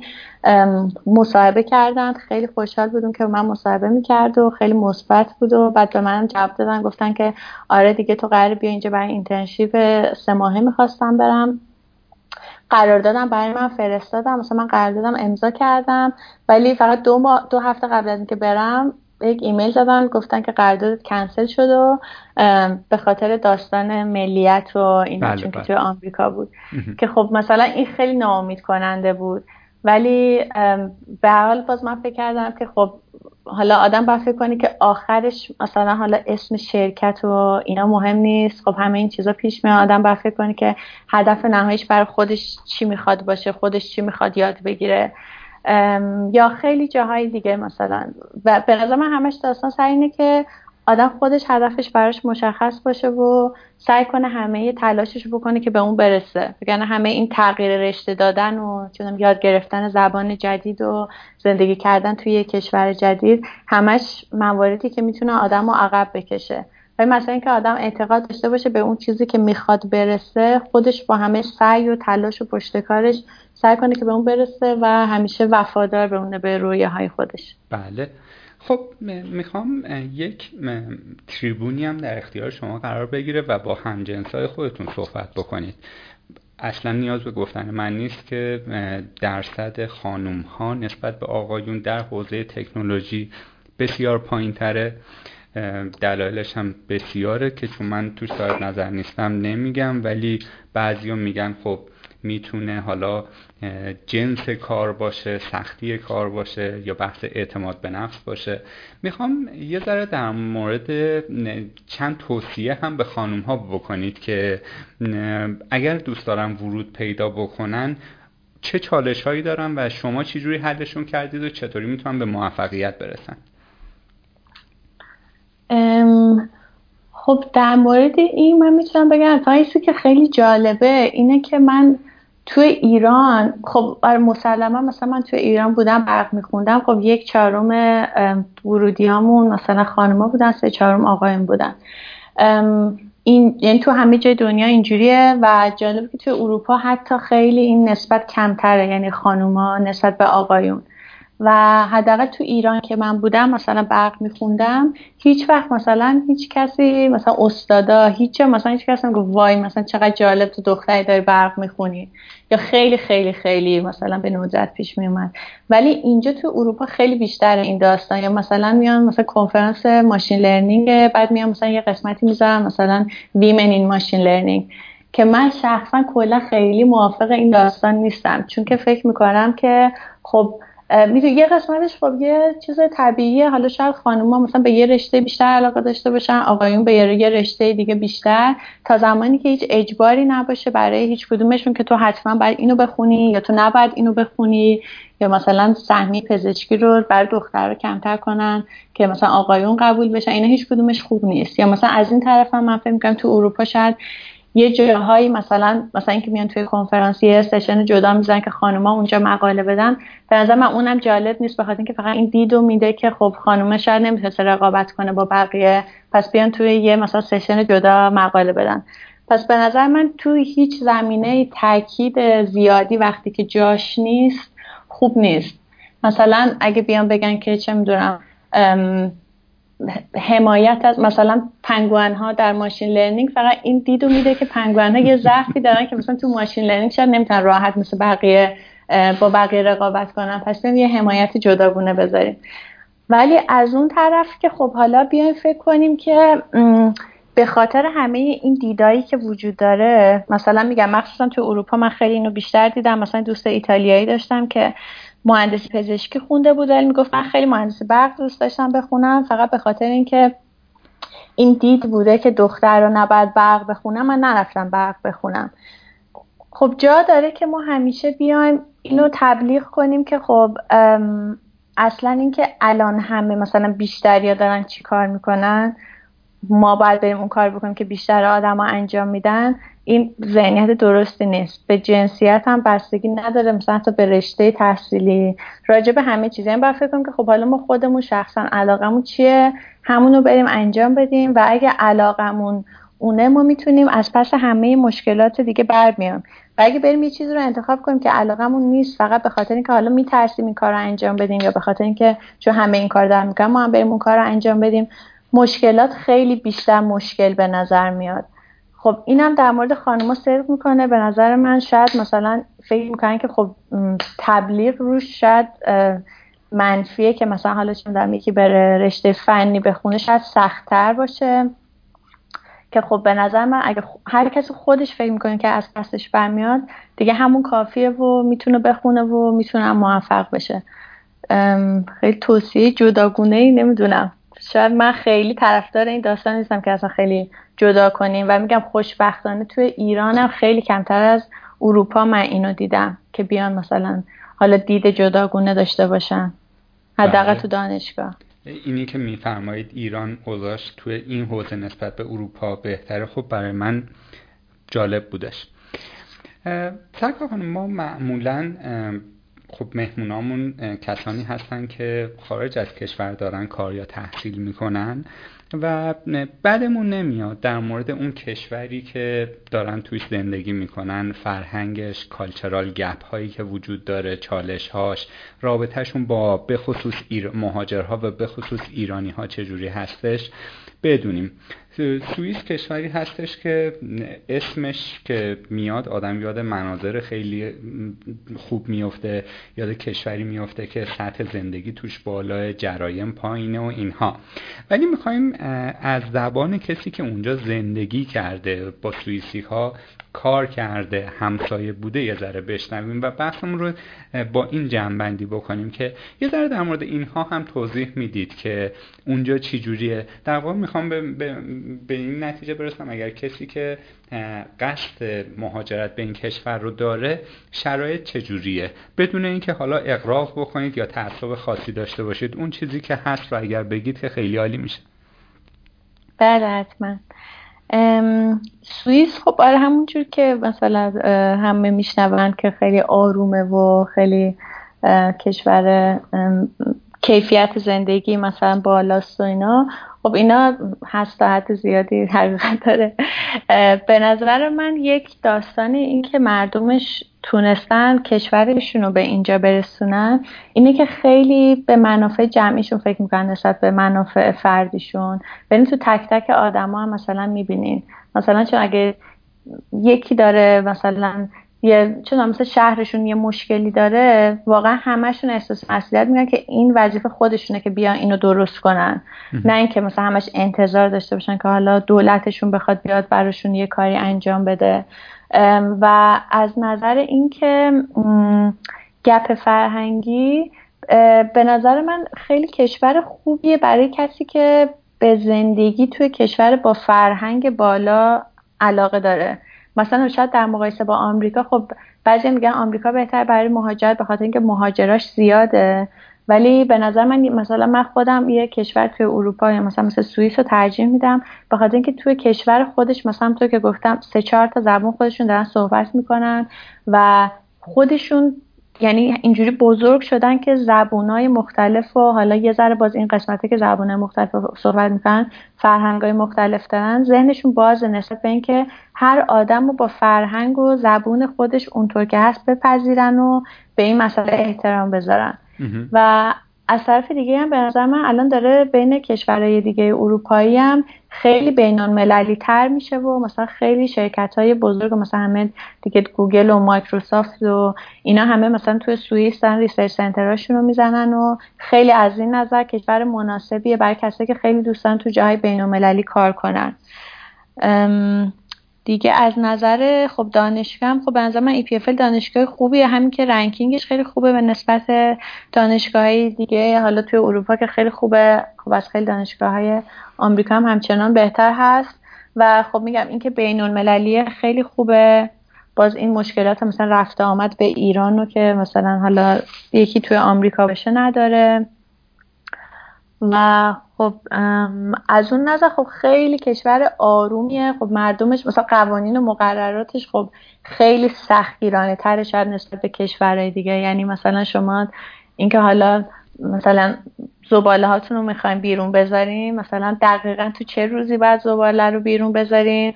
دقیقا توی یه پاکت مخصوصی باید زباله رو بیرون بذارین؟ مثلا شاید اینا شاید یکم کلافه کننده باشه. دیگه مثلا خب قوانین راهنمای رانندگی سختگیران خیلی آروم باید رانندگی کنید. مثلا شاید اینا یکی دوست داشته باشه یه کمی راحت تر رانندگی کنه مثلا سخت باشه. خب از نظر اینکه سر و صدا مثلا کسی نباید بکنه مثلا بعد از ده شب خیلی مهمه کسی سر و صدا نکنه. شاید تو کشور دیگه خیلی جدی نباشه ولی اینجا مثلا خب یک همسایه سوئیسی داشته باشیم بعد از ده شب مثلا اگه یه کاری کنی یه کمی سر و صدا داشته باشه مثلا خیلی طبیعه که همسایه بیاد بهتون تذکر بده. خب دیگه خب اینم که حالا بخواین جابجا بشین توی کشور بخواین زبونای مختلف رو صحبت کنید. بسته به اینکه حالا اگه کسی خیلی دوست داشته باشه زبونای جدید یاد بگیره بالاخره مشکلات خاص خودشو داره. و وقتی که مثلا نشنالیتی شما رو می‌فهمن چه فیدبکی از خودشون نشون میدن؟ خب میگم من چون که همیشه توی دانشگاهی بودم که مثلا دانشگاه خیلی بین بوده الان تو شرکتی دارم کار می‌کنم خیلی بین برای من هیچ وقت تجربه بدی نداشتم خیلی مثبت بوده به خاطر اینکه خیلی هم مثلا اینطوری بودن که خب اینجا به خصوص مثلا حتی تو EPFL ایرانی ها خیلی زیادن دانشجوها استادای ایرانی مثلا داره EPFL زیاد. به خاطر همین اینجا ایرانی رو به عنوان مثلا یه قشر خیلی مثلا تحصیل کرده و فرهیخته می‌دونن. به خاطر همین عکس عملشون مثبته. حالا نمی‌دونم اون حالا قشری که من باش سر کار بودم چقدر کلی بوده. خب اینجا هم بالاخره یه سری اون قشرشون رو داره که حالا یه کمی کمتر در ارتباطن با مثلا جامعه بین المللی اونا هستن که خیلی باز نیستن نسبت به پذیرش مهاجر و حتی جز اتحادیه اروپا هم نیست سوئیس و اون قشرشون یعنی حتی دوست ندارن که جز اتحادیه اروپا باشن که مثلا خیلی دوست دارن که فقط بسته بمونه برای سوئیس. و خب به همین دلیل هم مثلا این روند گرفتن مثلا چون پاسپورت سوئیسی یا گرفتن ویزای کاری تو سوئیس خب خیلی راحت نیست. یعنی مثلا یه قانونی گذاشتن یه دو سه سال پیش که اون شرکتی که می‌خواد یه نفر رو استخدام کنه باید ثابت کنه که برای این position کاری هیچ اروپایی دیگه نمی‌تونسته این کار انجام بده که حالا یک غیر اروپایی داره این کار رو می‌کنه. قرار این کار انجام بده. خب ایناش یه کمی سخت تر کرده شد دوستان بله خیلی از توضیحات جامع و کاملتون ممنونم. سرکار خانم سوالات بنده و کاربران تموم شد و معمولا ما آخر بحث رو اسمش رو می‌ذاریم. سخن پایانی کلام آخر یا هرچی دل تنگتون می‌خواد بگید بگید. الان هم میسپریم دست شما. اگر نکته ای از قلم افتاده که من نپرسیدم و دوست دارید بگید. ممکنه مثلا سرنخی به شنونده بده و کمکشون بکنه. گوش میدیم. در غیر این صورت هم که یک تشکر ویژه ازتون می‌کنیم که تایم استراحتتون رو در اختیار ما قرار دادید و کلی استفاده کردیم. خواهش می‌کنم. همین من فقط اینو بگم که به نظر من دیگه الان پیشرفت و موفقیت کار یک نفر نیست که توی یه موضوع بتونه پیشرفت کنه. بعضا آدما باید روی این تمرکز کنن که چطور می‌تونن بیشتر با هم دیگه همکاری کنن بیشتر اون چیزی که بلدن به اشتراک بذارن. تو دانشگاه با هم دیگه بین دانشگاه ها مثلا همکاری بکنن و هر کسی هر چقدر که می‌تونه اطلاعاتش رو به یکی دیگه بده به یکی دیگه کمک کنه از اون یکی دیگه به اون کمک می‌کنه. به من این خیلی مهمه و اینکه همیشه هر کسی فکر کنه که چی دوست داره خودش انجام بده چه رشته تحصیلی خودش علاقشه انجام بده به مشکلاتش و اینکه حالا اون خیلی مثلا دانش اون موضوع مد روز نیست به اون توجه نکنه و فقط دنبال علاقش بره و مشکلات هم از بین میره. و خیلی ممنون از اینکه با من مصاحبه کردین و امیدوارم که مفید باشه. حتما. همینطوره. این چه حرفیه؟ ما باید از شما تشکر بکنیم و خیلی خورسندم که با شما آشنا شدم. دستتون درد نکنه. انشالله روز به روز شاهد موفقیت های بیشتر شما باشیم و شاید در سال آینده یا سالهای آینده مجدد با همدیگه گپ زدیم و به صورت خیلی فنیتر شرکتتون اجازه می‌داد بیشتر وارد جزئیات بشین و خیلی تخصصی تر ورود پیدا کنیم به حوزه هوش مصنوعی و نوروساینس. دست شما درد نکنه. خدا نگهدارت مرسی. خدافظ شما. خدافظ